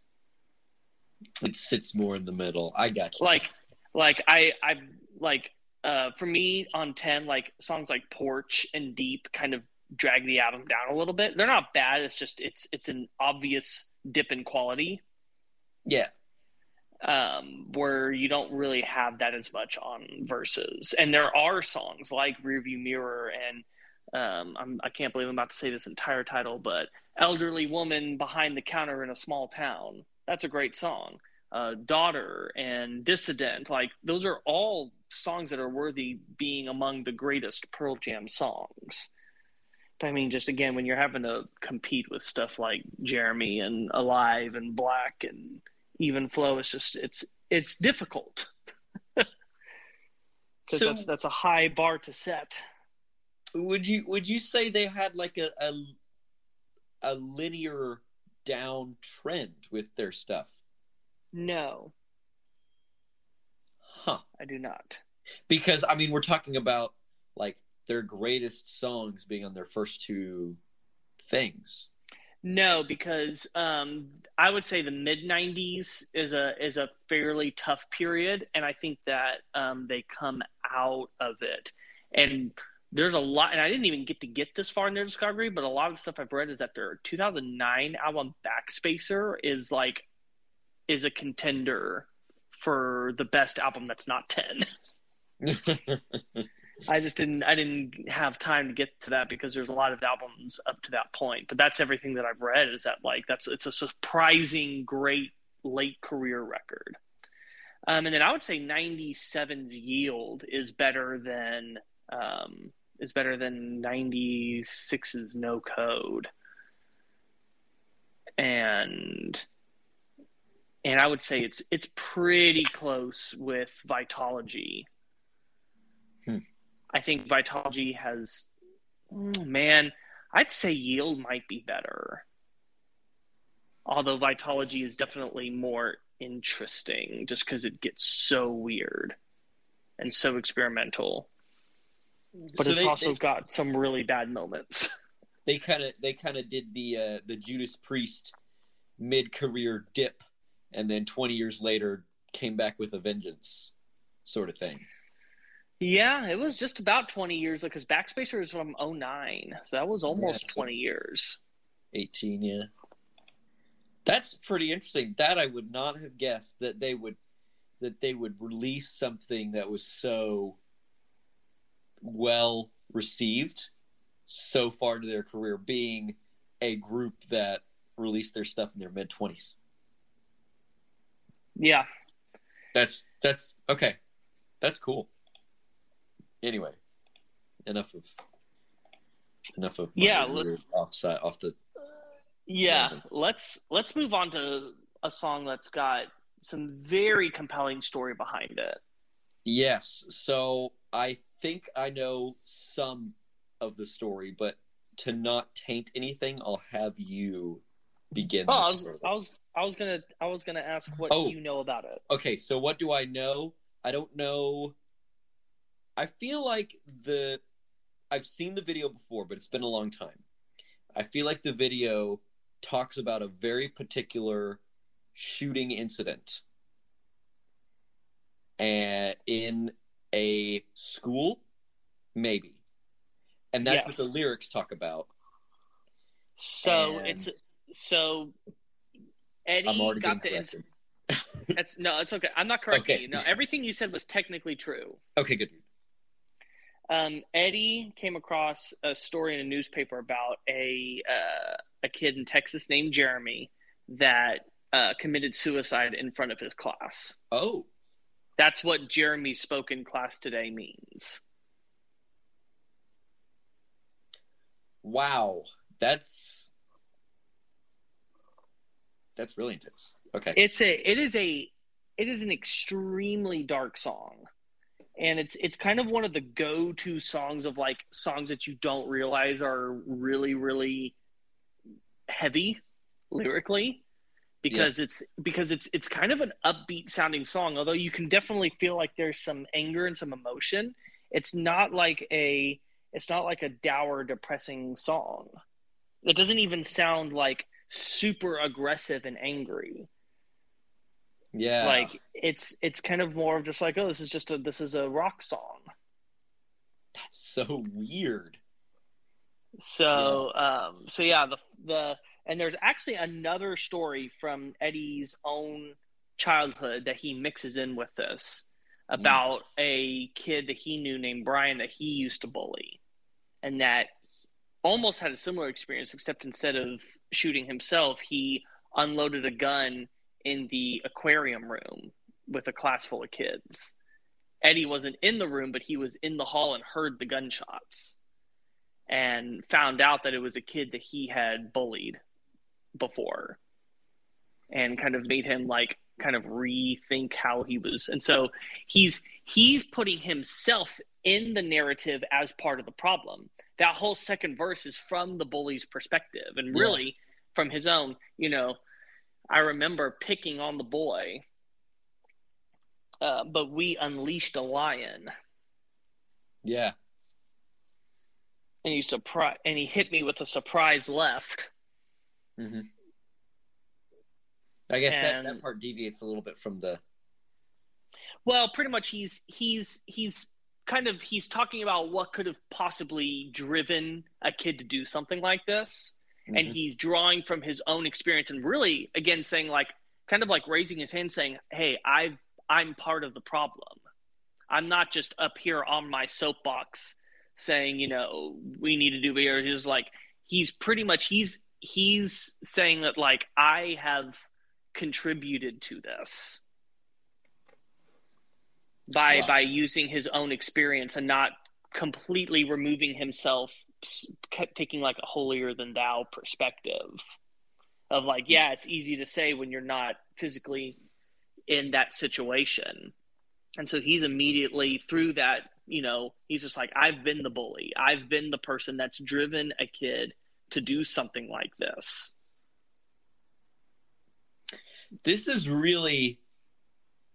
just really dark, because I was actually playing with a group of guys this weekend, and we just jammed this song because we all knew it.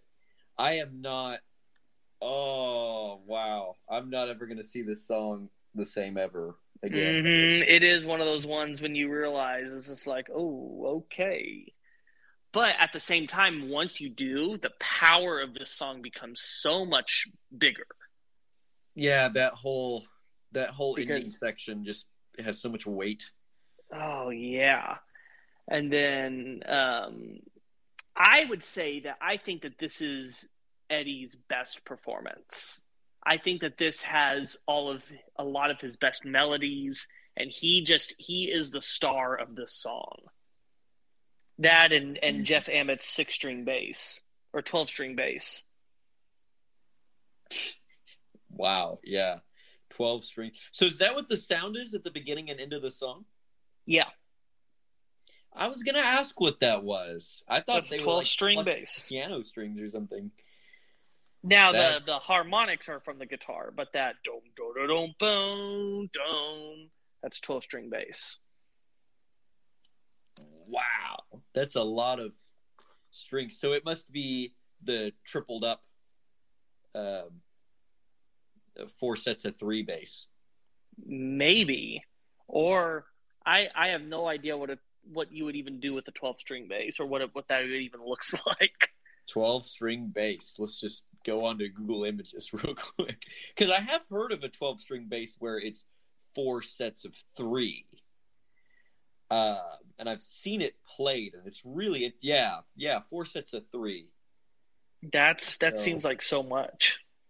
That my mind immediately went to a 6-string bass, kind of like a guitar would be. Yeah, there's certainly different versions here on the Google, but the most common one I'm seeing is the 4 sets of 3. But I have seen those played, and they have a really weird tone. But the things that you can do, like the sounds you can make with those things, are just alien. I bet. I mean, the intro to this song is just like, you can immediately tell that there's something unique happening. Yeah, you can't. You just can't put your finger on it. It's like the that 4th section of Supper's Ready or something, where it's like, what is that? Like, it sounds familiar. It's an instrument we know. It's played with a technique that we know, but it's just not the. Can't put your finger on it. So that's really. I always liked that little opening, because it was just something that wasn't. You don't hear that on any other song ever. Mm-hmm. Those things are really, really cool to listen to. That it's not just guitar, bass, drums kind of thing. And it adds some more three-dimensionality to the music. But man, I think what takes the cake is that ending section. Yeah. Of all of the parts of that song. Mm-hmm. Just layering vocal after vocal after vocal, different guitar, little diddlies here, if you really, really look for them. The drums really going after it. But the vocals, I mean, you're right. There's just so many parts that just come together and add this really just emotionally intense performance. And it's really awesome. Yeah, and then the music video is just genius, the way that it all comes together. I'll have to watch that. Yeah, I mean, not only does it, I mean, it pretty clearly shows you what the lyrical themes are, but also just Eddie's presence on it is definitely very charismatic. You can tell that you can understand why he all of a sudden became an icon after that video. A piece of music history. That's it. Okay. So, I mean, that is a huge climactic, cathartic moment in of itself. And so definitely after that, it's, we gotta figure out a way to kind of pull things back. We get that little moment at the end where things kind of die down a little bit, and it leads us right into what I guess is the side B of the Jeremy single, so to speak, mm-hmm. or one of them. I guessed that correctly. It helps that the album is named Jeremy, so you can kind of put 2 and 2 together. Yeah. This is the one that I thought was the Bob Dylan cover, but I guess not. So this is Yellow Ledbetter. Yes. So we do with a nice clean guitar. Mm-hmm. This might be the greatest B-side of all time. As far as like a song, this was not even on an album. This was something that was relegated to a B-side and has become like one of, if not the fan favorite song. Okay. This is what they close their concerts with. And it's one of those where, like, it's the big audience sing-along. They put the floor lights on and you can see everyone, and just like everyone joins in. That's actually kind of awesome. I would not have guessed that this would be such a big... I thought this was like the not the fan favorite, but like the fans know it and appreciate. I didn't figure it was the fan favorite. I thought the fan favorite would be something like Alive or something.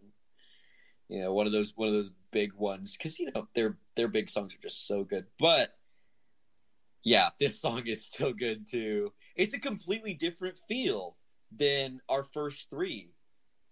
It's so much slower. Things are clean.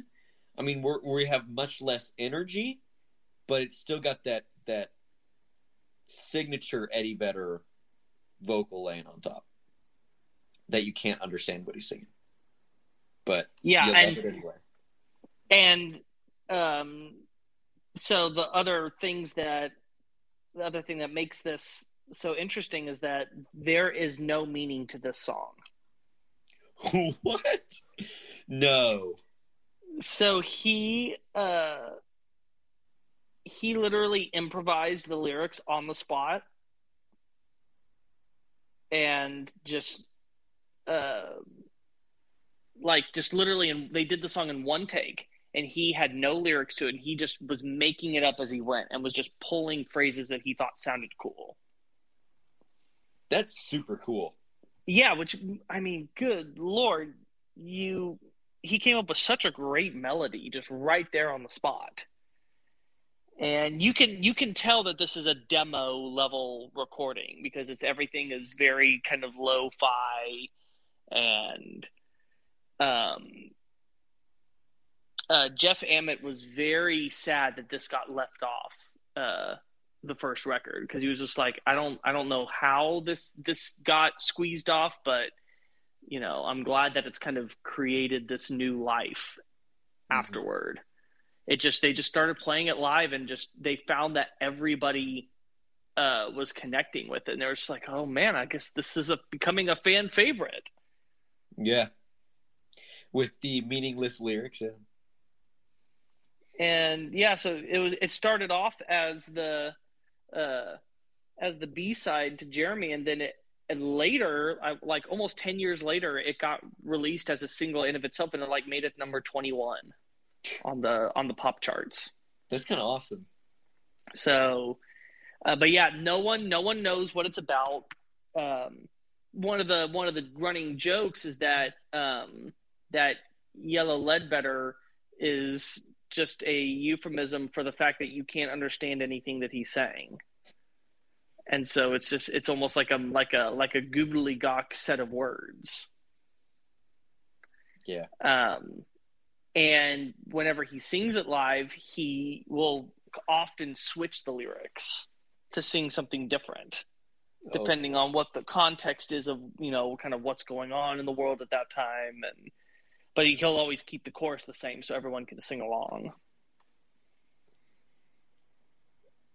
That's, but I mean, can you imagine an entire stadium of people doing that chorus? You could imagine that that's probably pretty powerful. Yeah. Because it's very anthemic. Mm-hmm.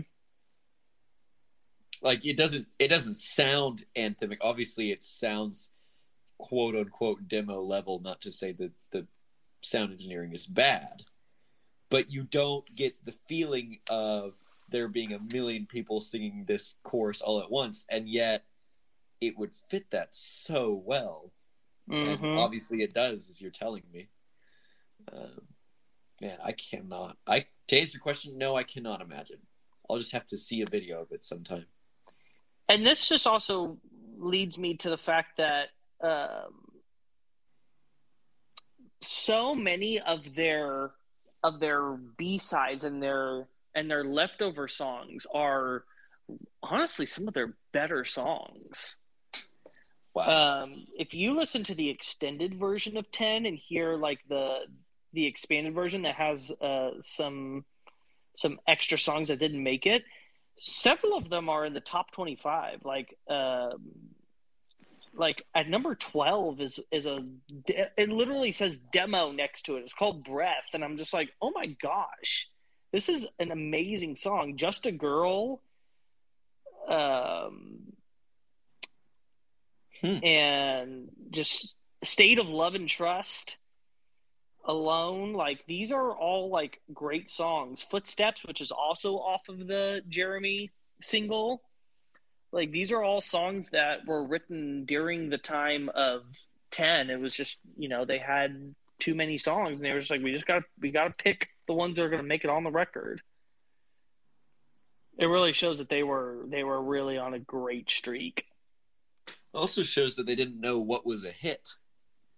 If some of the stuff that made the record, hits were not as important for them. That's a good point. But I think if you take off like Porch or Deep or maybe even Why Go and put some of these songs on there, you might have something that rivals and eclipses Nevermind for the ultimate grunge record.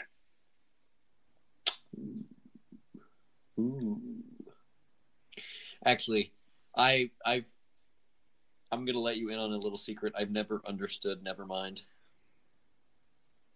That's okay. I understand Nevermind, and it absolutely deserves all of the praise that it gets. It's one of those records that I listen to, I'm just like, good God, how did they make a pop record that sounds like this? Because that's what it is, and it's underneath all the distortion and the grunginess of it is that it's a pop record. It's almost like a Beatles record, but you just put a very different color of paint on it, and it's Nevermind. But I think that it's a brilliant record, and I think it does deserve all of the praise that it gets. This is such a curse of like talking about the big 4 or 5 of grunge, or even talking about the big 4 of thrash.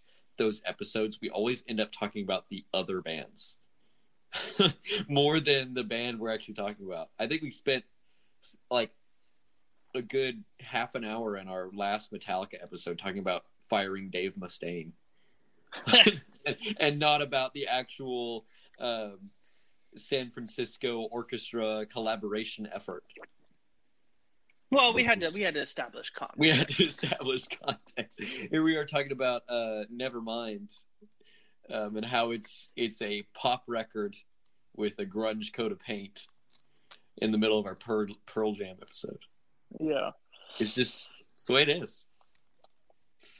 But yeah, I mean this has been an incredibly astounding rise from a obscure song that literally only the diehard fans could get their hands on. Most people learned about it from their live shows and were like trying to figure out, where do we find the song? And to it becoming like, again, like there will be a lot of Pearl Jam people that will say that this is their best song. Wow. People love it and believe in it that much. I do like the change in the lyrics, because that kind of thing really lends itself to a new experience every time you see them, which is always what you want in a live band. But man, yeah, it's certainly a different vibe from our first 3 songs, and that shows their versatility, I think. Also, I think you have to admit that it's poetic that we go from Jeremy to the Jeremy B-side. Yeah, exactly. So, I mean, I guess we're kind of still staying in that early years. So let's move very daringly a year ahead. Oh, man, a year ahead further than we've ever gone. Oh, no, episode. This is 3 years ahead. Oh, this is 94. This is a year ahead of Rearview Mirror. So yes, it is. This is really uncharted waters for this episode. Vitalogy. I never really quite know how to say that. Vitalogy. So I'm just going to call it Vitalogy. This is Better Man. Yes. So who is the Better Man? It is his stepdad. Oh, well. And it is not, he's not using Better Man as a, you know, because the whole hook is can't find a better man. He's not saying like, oh, he's so great, you can't find better. The whole point of the song is about, it's from his mother's perspective. She lies and says that she's in love with him. She just can't find a better man. She's staying in a marriage that she knows she's not happy in, but she just doesn't think that she can do better. She's settling. Mm. That's such an eerie intro too. Yeah. Knowing the stories behind these songs make it so weird. Mm-hmm. Wow. Crazy thing is that Eddie wrote this while he was still in high school. Oh. It's one of the first songs he ever wrote, and he held on to it. So this was originally meant to be on Versus. And this is the one I was talking about earlier in our first segment where he wrote it, they recorded it, or at least the demo of it, and their producer said, "Man, you just wrote a hit record." And Eddie said, no, I don't want a hit record. And so he took it off of Versus. But then the rest of the band kind of was just like, no, man, this song's too good. We can't. He was even going to give it away to another band. Wow. Because he didn't want to have something that was so blatant a pop song, because this is a pure pop song. It is, I mean, it's full of hooks. It's one of their most direct arrangements. It's a pure song. There's no bells and whistles to it. Mm-hmm. And finally they convinced him to put it on the third record. And they did, but he still refused to release it as a single. But it's just gone on to become one of the fan favorites. And what pretty much the fans will universally say is the best song off that album. Hmm. Okay. It even became David Letterman's favorite song, and he was the one that got to induct them into the Hall of Fame. That's cool. Yeah, that is really cool. But that's got to be such a weird experience to have one of your band members say, "Oh, this is a hit. Let's not release it." Uh-huh. That's what I mean when it's like, if you're intentionally trying to run from hits, aren't you still letting the outside world influence your music? I guess so. When you're doing it that intentionally. Yeah. Again, he was struggling a lot with fame. And he was so scared of falling into the same pitfalls that everyone else around him was falling into, that he probably had too intense of a reaction the other way. Because I mean, to sit on a song like Better Man is just, it's a shame. Yeah. Can't find a better song. Am I right? Well, well, again, in this context, you don't want to be saying that, because the whole idea of a better man is not a compliment. Whenever he plays this song live, the way he introduces it is, "This song is about the bastard my wife married, or my mom married." Oh yeah, okay. Well then, can't find a worse song. Yeah. There. So, and we're really gonna our final song is gonna be what really kind of gives us so much of the context about why he is at such odds with his father or his stepdad. Oh, okay. So, would you like to go there now? Yeah. I would definitely like to. I mean, triumphant ender with Alive. Yeah, Alive. So this is their most listened to, according to Spotify, mm-hmm. by 20 million. Yeah. So, in the context of the 300 millions, that's not too much, but 20 million. Man, can you imagine having 300 million? Anyway, sorry. I'm letting the fame get to my head. Okay, so We open with that nice guitar line that you had mentioned when we were talking about Even Flow. And yeah, that reverb, that just little bit of reverb really sends home that awesome sound engineering. And that opening line, just very subtle. I don't even know what he's saying, but it's just executed perfectly. Son, she said, have I got a little story for you? Who you thought was your daddy was nothing but a... While you were sitting home alone at age 13, your real daddy was dying. Sorry you didn't see him, but I'm glad we talked. I have listened to that lyric and have known those lyrics for 2 years now.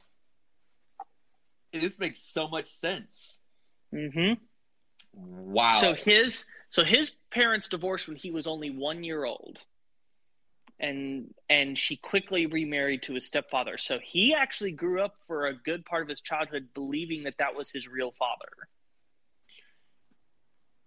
Yes. And was told when he was a teenager that that's your stepdad, and by the way, your real dad's dead. You've never met him. Well, you met him once, but you didn't we didn't tell you that was your dad. Wow. And that.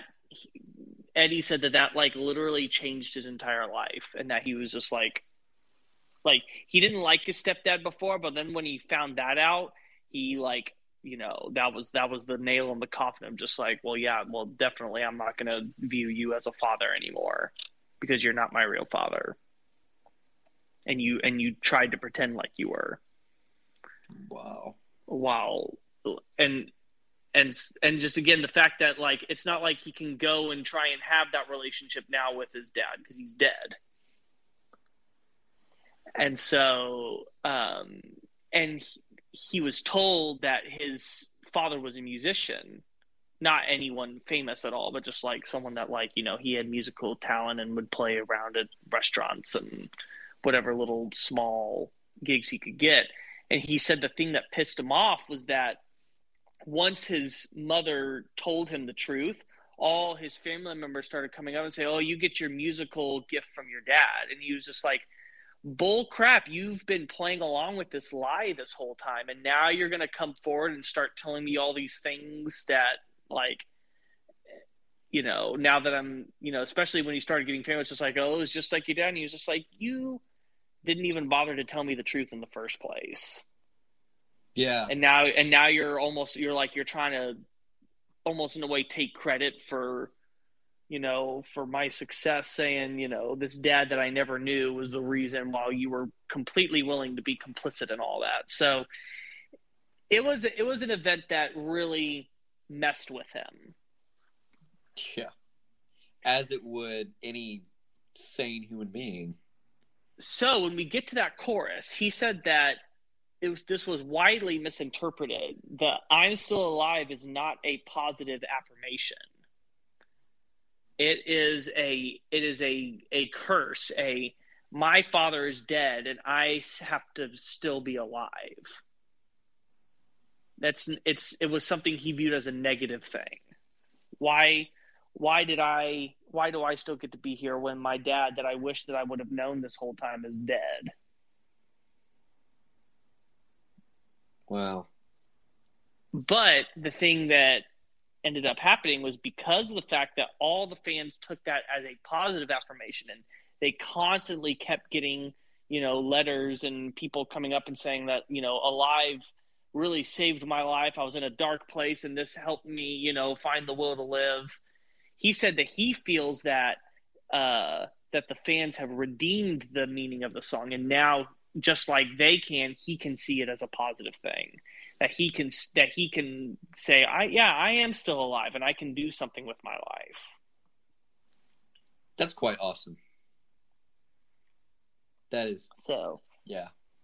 But then we also get this really weird second verse. This was when I first heard this song, I felt like I gathered the message of the first verse. It was about someone that, their dad wasn't their real dad, finds out their real dad's dead. But then also it's then why do we cut to this verse about, oh, she walks slowly across a young man's room? It felt, I was just it's like, is this like one of those things where like the three verses each like contribute to the theme of being alive? Or I didn't understand it. Yeah, that's what I thought. Yeah. The real meaning is really disturbing. And this is straight from Eddie Vedder himself. So this is not anyone interpreting it this way, but he says that and he said that this part is not autobiographical, by the way. He's just taking this, the first verse is from his own life, but then he takes it in a different direction fictionally. He said that he always felt that his mother, you know, her heart was always with his biological dad. And there's a reason why, like in the lyrics of Better Man, she could never fully love him was because he had her heart this whole time. And that when he died, she lost her one true love, but that the son grows up to be exactly like his father.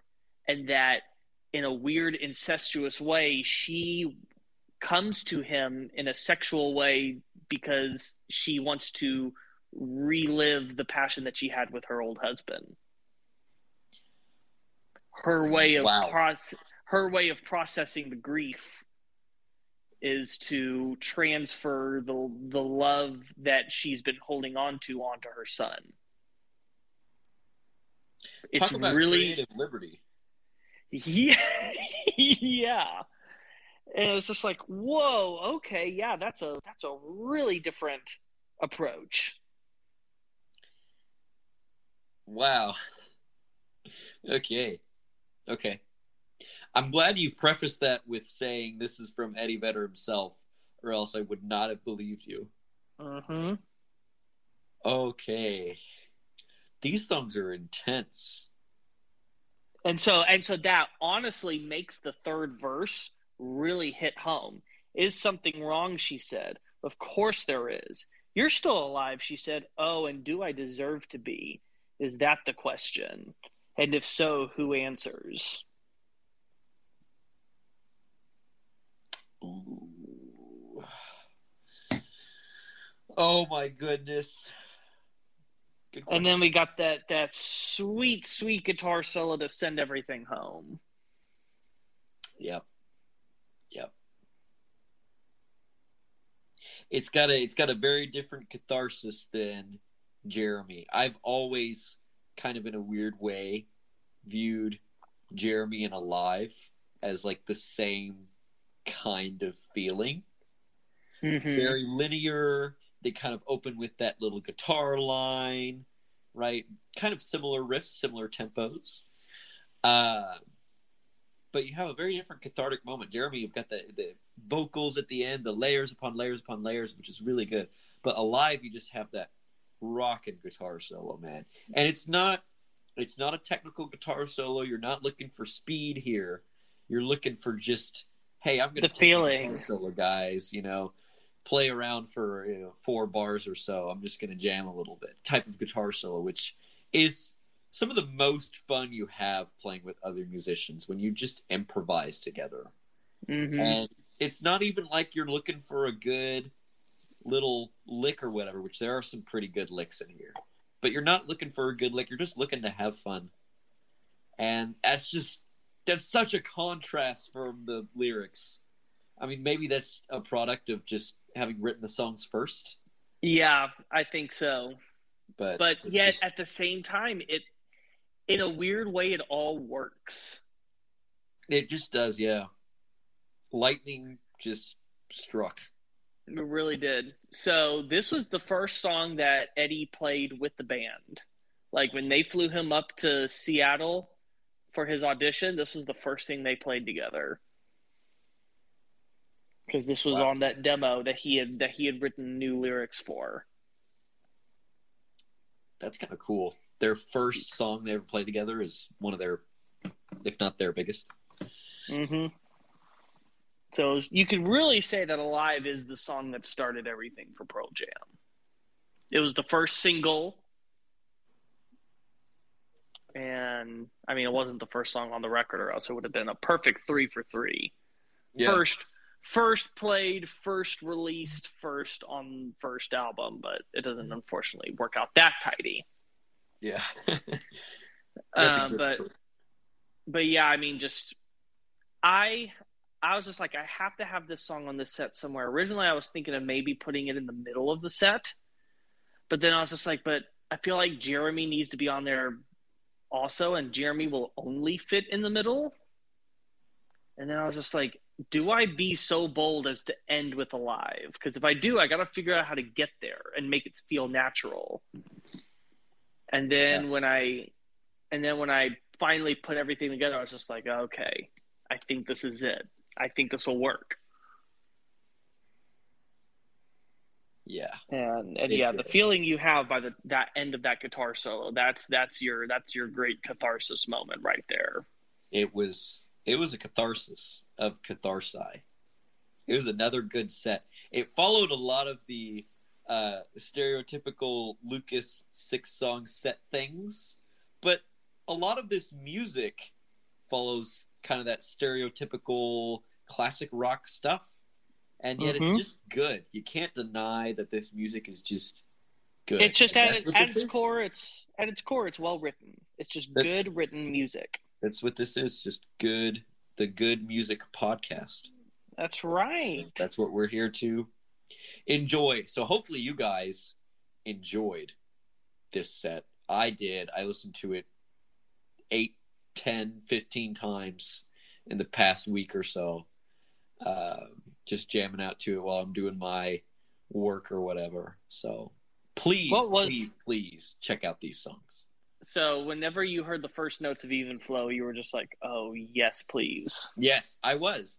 And I was expecting a whole lot of songs from 10, but I knew that you weren't going to do only songs from 10. That's just not the way that this podcast works. Mm-hmm. So I expected to kind of get thrown into some songs that I wasn't expecting. And I was. Like, 3 of these songs, well, Yellow Ledbetter I've heard once, but I was not familiar with it. But Rearview Mirror and Better Man I never heard before, and I really liked it. I mean, Rearview Mirror was just the 10 formula, essentially. Yeah. Well, we can get further into that with our final thoughts. Anyway, yeah, I'm starting with final thoughts. We should cut it short here. So, we're going to take another break, and when we come back, we're going to give our final thoughts about Pearl Jam. So stay tuned. We'll be right back.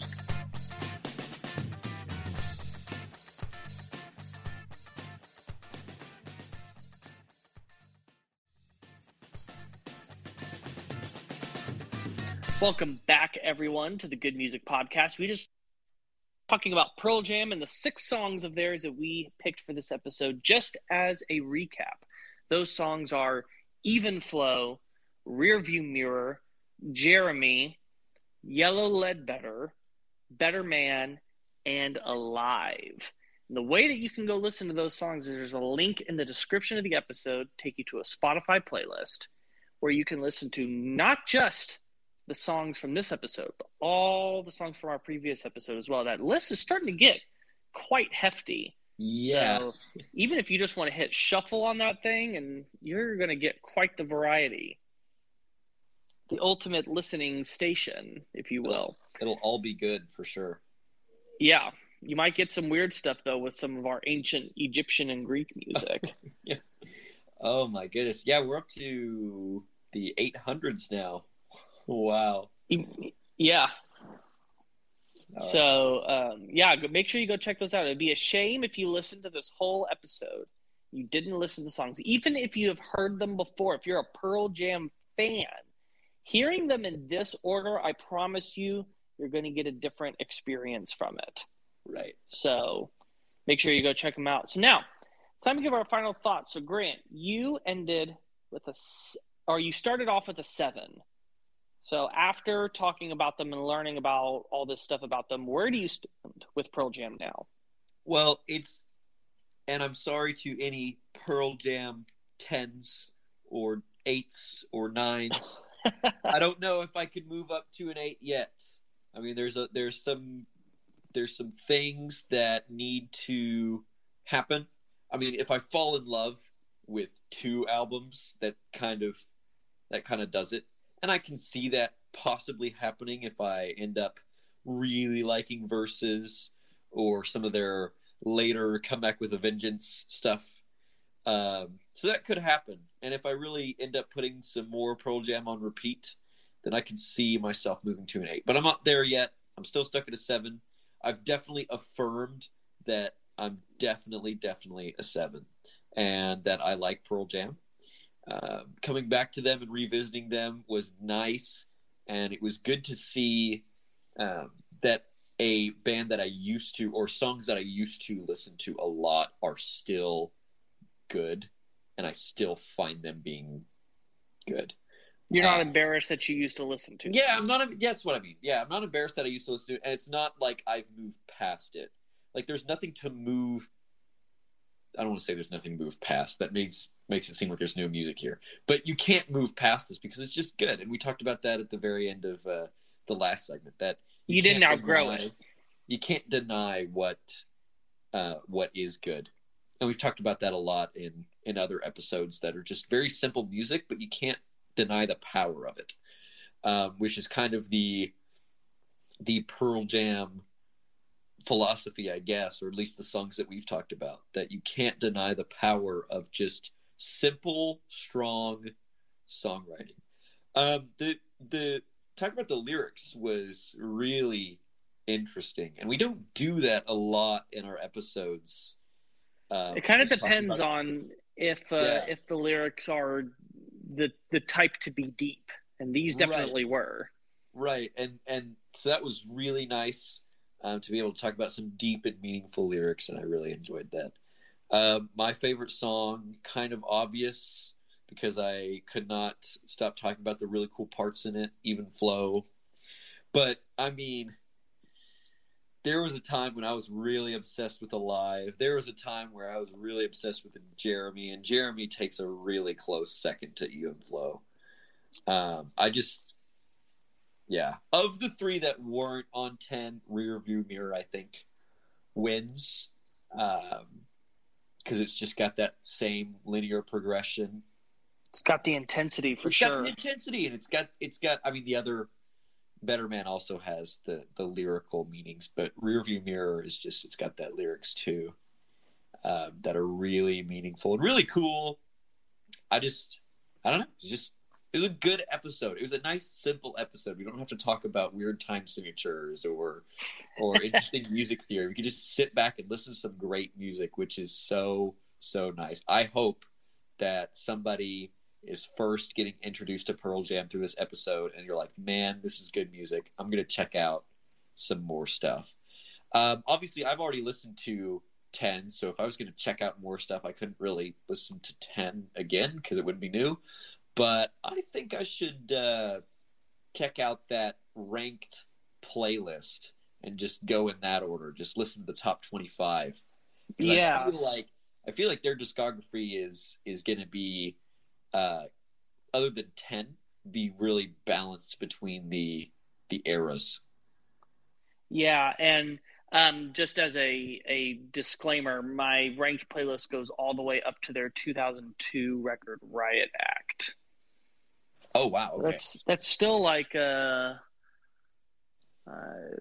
6, 7 albums, plus all of the B-sides and bonus tracks that would have come out during that time period as well. Oh. So that's still a lot of music. Yeah, it was 110 songs this week. About 8 hours or so of music, which, again, if I do that twice in the week, that's 16 hours of my week listening to these songs. That's a... You should start serving minimum wage. Which, when you work full-time and also have 3 small kids, that's no small feat. That is no small because thing. I also make sure that if I'm listening to these songs, I'm like intentionally listening and not just having them on in the background. Yeah, that's so. I sacrifice for you guys. As far as your final thoughts. Yes. So I kind of agree with you. I can't see myself yet getting past a 7. You have to start to really get serious about a band if you're going to get up into an 8. Like that's something you're going to really devote yourself to being kind of a hardcore fan. Right. Or you have to start really using them as a very big influence in the way that you're writing music and performing and playing. And I think Pearl Jam could get there. I think I need more time with them. I have the feeling that, and I'm already kind of starting to experience this, that until you do the work on deciphering what the songs mean and you start to listen to them over and over and over again, the songs grow on. These are the kinds of songs that grow on you the more you sit with them.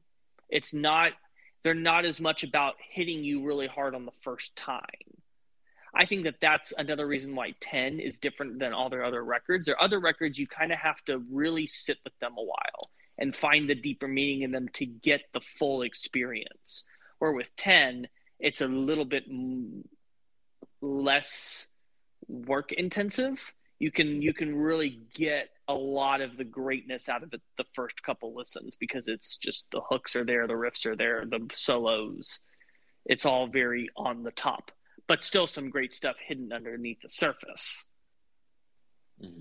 So I definitely want to continue to delve into Pearl Jam to find more stuff. I mean, there's still a good, 4 or 5 albums that I haven't even gotten to yet.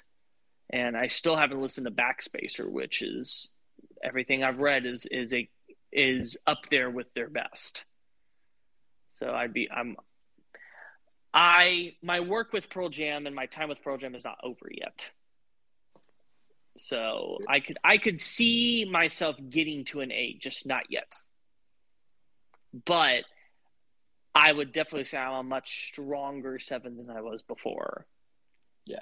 I feel like I understand what they're about, why they do the way they do. and really understanding why they deserve their place in the rock pantheon.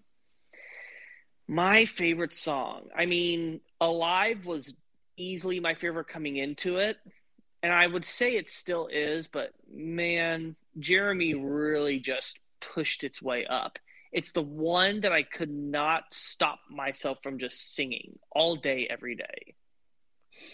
Yeah. It's just got the melodies. Yeah. I mean, I would just be like walking around just going fraction, and I'd be like, wait, I gotta not do that or people are gonna think I'm a freak. So I still think that Alive's my favorite, but I would say that Jeremy really closed the gap in a major way. Harry, my son, my 4-year-old son, loved Pearl Jam. I let him listen to the edited version of Jeremy. Yes. So that way he didn't hear the F word. Yeah. But that was his favorite song, and I sent you a video of him singing it. Yeah. And I'm gonna put it on our Instagram page when we announce this episode, because I did not teach him to use that voice. He did his own version of a Hunger Dunger Dang. And it's the funniest thing I've ever heard. And he literally will just walk around the house going, Jeremy's smoking class today. And we'll sing it like, I did not say like, oh, you got to use this voice. That's just what he did. He did it naturally, which just shows that it's universal. You have to Hunger Dunger Dang these songs or it just doesn't work. It's part of the DNA. Yeah. So yeah, he loved Pearl Jam. Good. And my wife, Callie, her pick for her favorite was Alive. She didn't give me a reason why. She just said, yeah, I like that one. Not for the optimism. Optimistic. I mean, she probably thought it was optimistic. Yeah. Yeah. I guess Harry's pick is Jeremy. Yes. Yeah. I thought I emphasized that, but maybe you were just confirming. But yeah. And then in the ranked playlist, where everything sits. So I've got Rearview Mirror at number 6, or no, at number 1, 2, 3, 4, 5. He's got to count. And so I've got Better Man at number 8. Okay. Rearview Mirror at 6, Even Flow at 5, Yellow Ledbetter at 4, Jeremy at 3, and Alive at 1. So we still don't have the number 2. We still don't have the number 2. Huh. What could it be? I guess I'll find out when I listen to the ranked playlist. Yeah, I'll send it to you. That'll be a fun experience. Yeah, it was fun. Yes. So I would encourage anyone who is looking for some further listening. If you want to listen along, I guess we have the ranked playlist on your Spotify page. Is that correct? Yes, I try really hard to remember to make it public on the day that the episode comes out. Yeah. Sometimes I forget, but I usually remember within a couple days. Maybe we can compare notes next episode, which definitely you guys should join us for that episode. It's going to be fun. When you listen to it, if you want to do the top 25, WMA from Versus is your number 25. You could just go down from there. Okay. Good enough.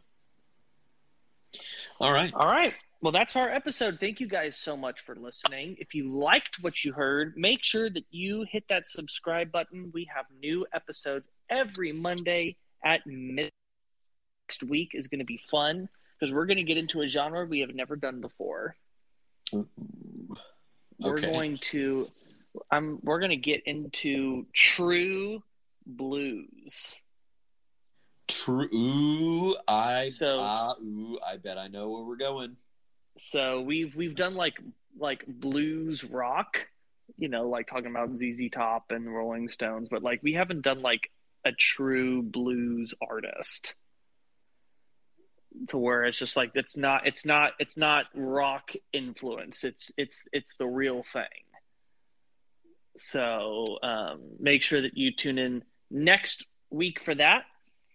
And we have 2 links in our episode description. One, as I said earlier, takes you to that Spotify playlist. The other one takes you to our Patreon page, where you can get access to episodes early. You can hear them the Friday before, so you get a couple days advance, as well as our Bad Music podcast segment, where we talk about an artist's 6 worst songs, and you're definitely going to want to tune in for the Pearl Jam one, because boy, it's one of the worst bottom 6 we've ever done.